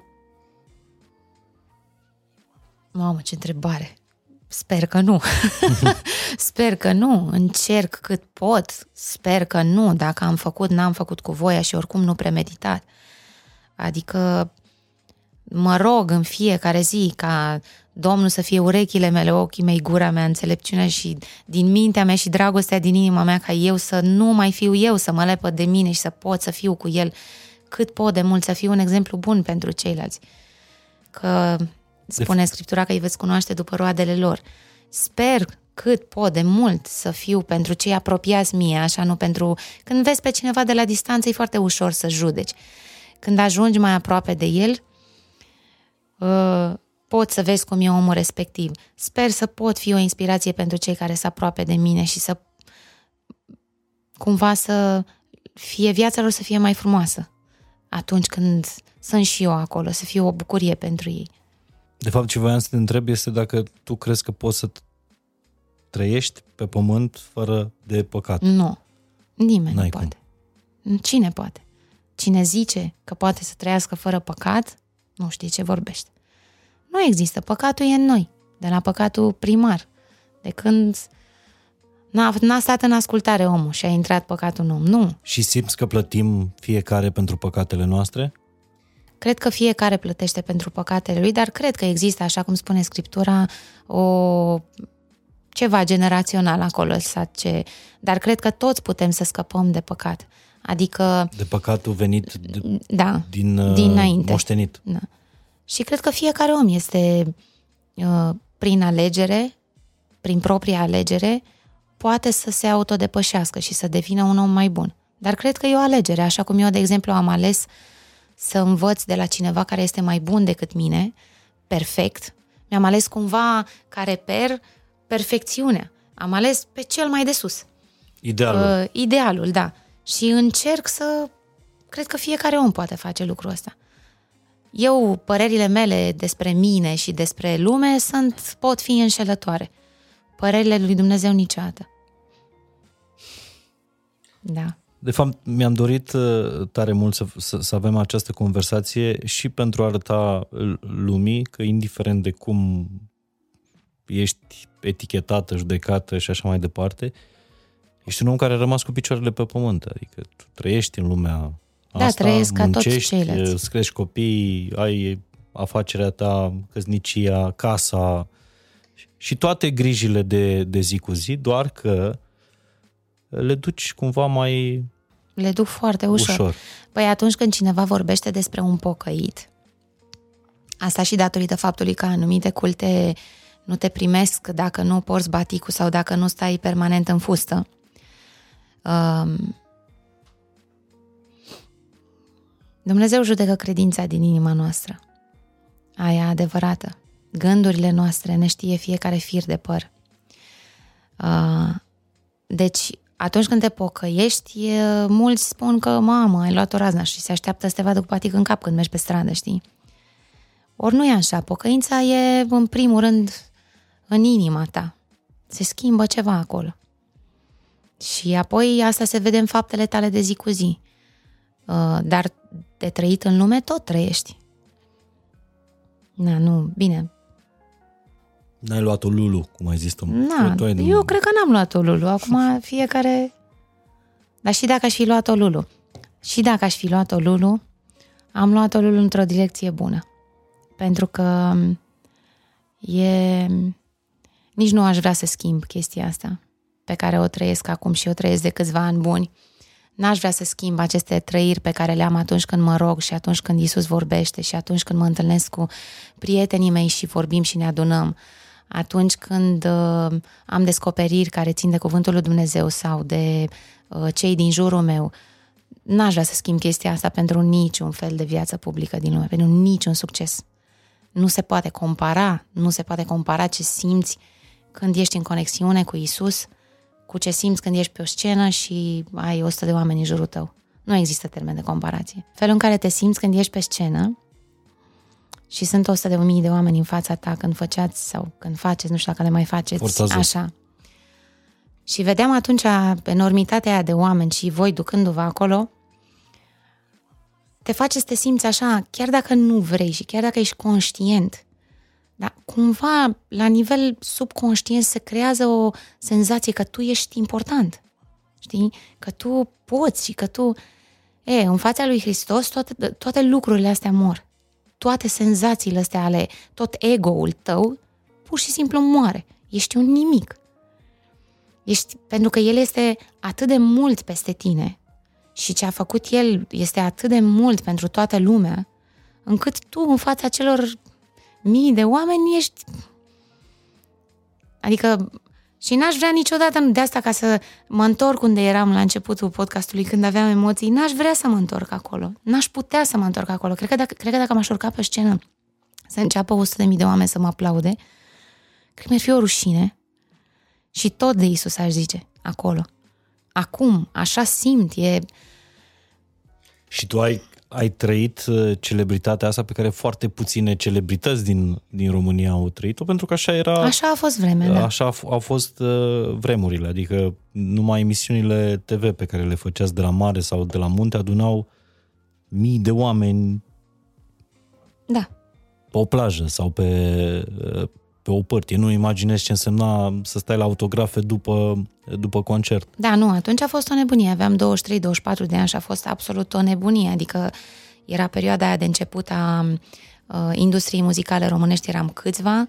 Acum lucrurile sigur că s-au dus într-o altă direcție și oamenii sunt obișnuiți și, și în mediul online lucrurile s-au, dez, s-au schimbat foarte mult, muzica s-a schimbat foarte mult, adică sunt alte vremuri. La momentul ăla, într-adevăr, a fost ceva nou pentru România și neobișnuit și, într-adevăr, am avut succes, dar nu-mi pare rău că am trăit succesul ăla, dar nu m-aș întoarce la el. Mm. Nu aș vrea să mă întorc niciodată la el. Deci nu ai dat prezentul ăsta al tău nu, pe niciodată. succesul, nu. pe niciun succes. Nu, ce... Eu am, cred că am mai zis chestia asta, că mă duceam în camera de hotel și eram singură, adică și simțeam și mă simțeam singură. De multe ori când eram pe scenă mă simțeam complet, complet singură, adică de când, l-am, de când l-am întâlnit pe Hristos și de când e în viața mea, eu nu mai sunt niciodată singură, nu mi-e frică de absolut nimic. Sunt... E așa o liniște, nu știu cum să, să zic. Poate că mai sunt oameni care au... Uh, uh, care nu care sunt în asentimentul meu așa și fără Hristos. Sigur că se poate lucrul ăsta. Dar uh, pentru mine ăsta este adevărul, calea și viața. Mă bucur tare mult că am avut da, conversația mersi asta. și eu, mă bucur foarte mult că m-ai lăsat să zic de el. Dacă ți-ai face o carte de vizită, ce ai scrie pe, pe ea? Uite, cu 20 de ani puteai să scrii frumos Dana Nălbaru, Mamă, artistă mi-a venit succes. în minte să zic acum, Dana Nălbaru, roaba lui Isus. Da, roaba lui Dumnezeu. Chiar, chiar mă consider nevrednică de multe ori și chiar mă consider că uh, am foarte multe de, de schimbat la mine, deși s-au schimbat multe, chiar consider că mai am multe de schimbat. Nu, nici nu știu dacă mi-aș zice numele de familie. De multe ori când uh, mă întreabă cineva, de unde vă cunosc? Nu zic nimic, nu știu. N-am, nu, nu-mi place, nu mă mai regăsesc în treaba asta. Asta e... Și dacă ar fi să, să le dai pe final ascultătorilor o singură învățătură, care ar fi aceea?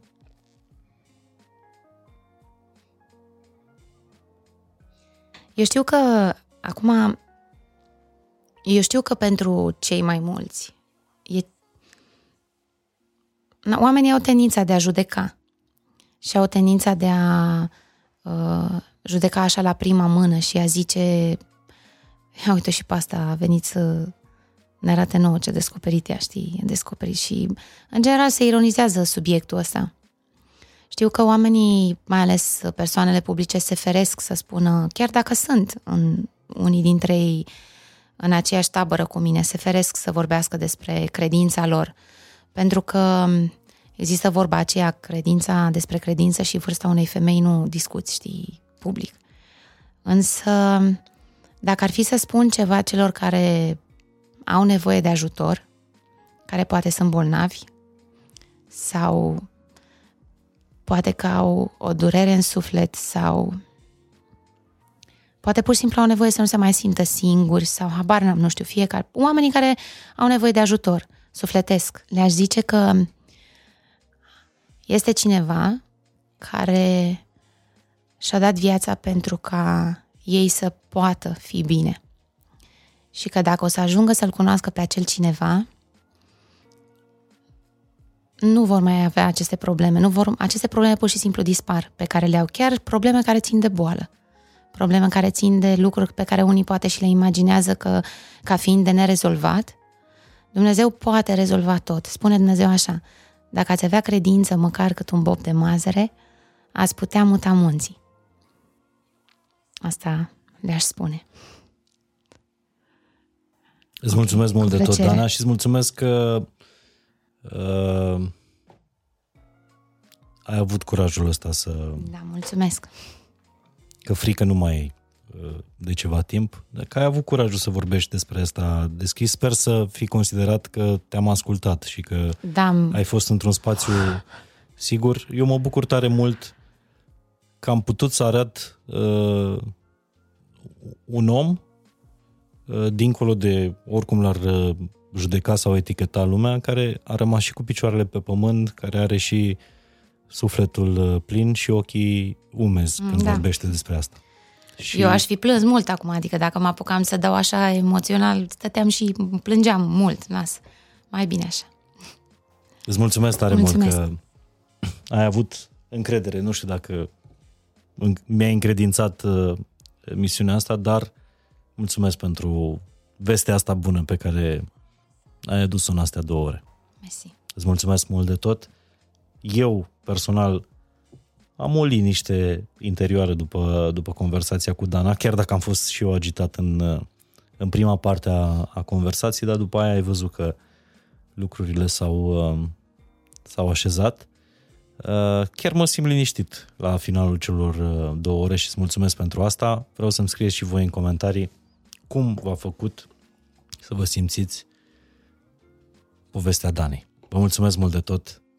Uh, sărbători liniștite și vouă și sper să ascultați acest, acest podcast într-o zi sau într-un moment în care să, să primiți cu folos toate cuvintele. Vă mulțumesc tare mult!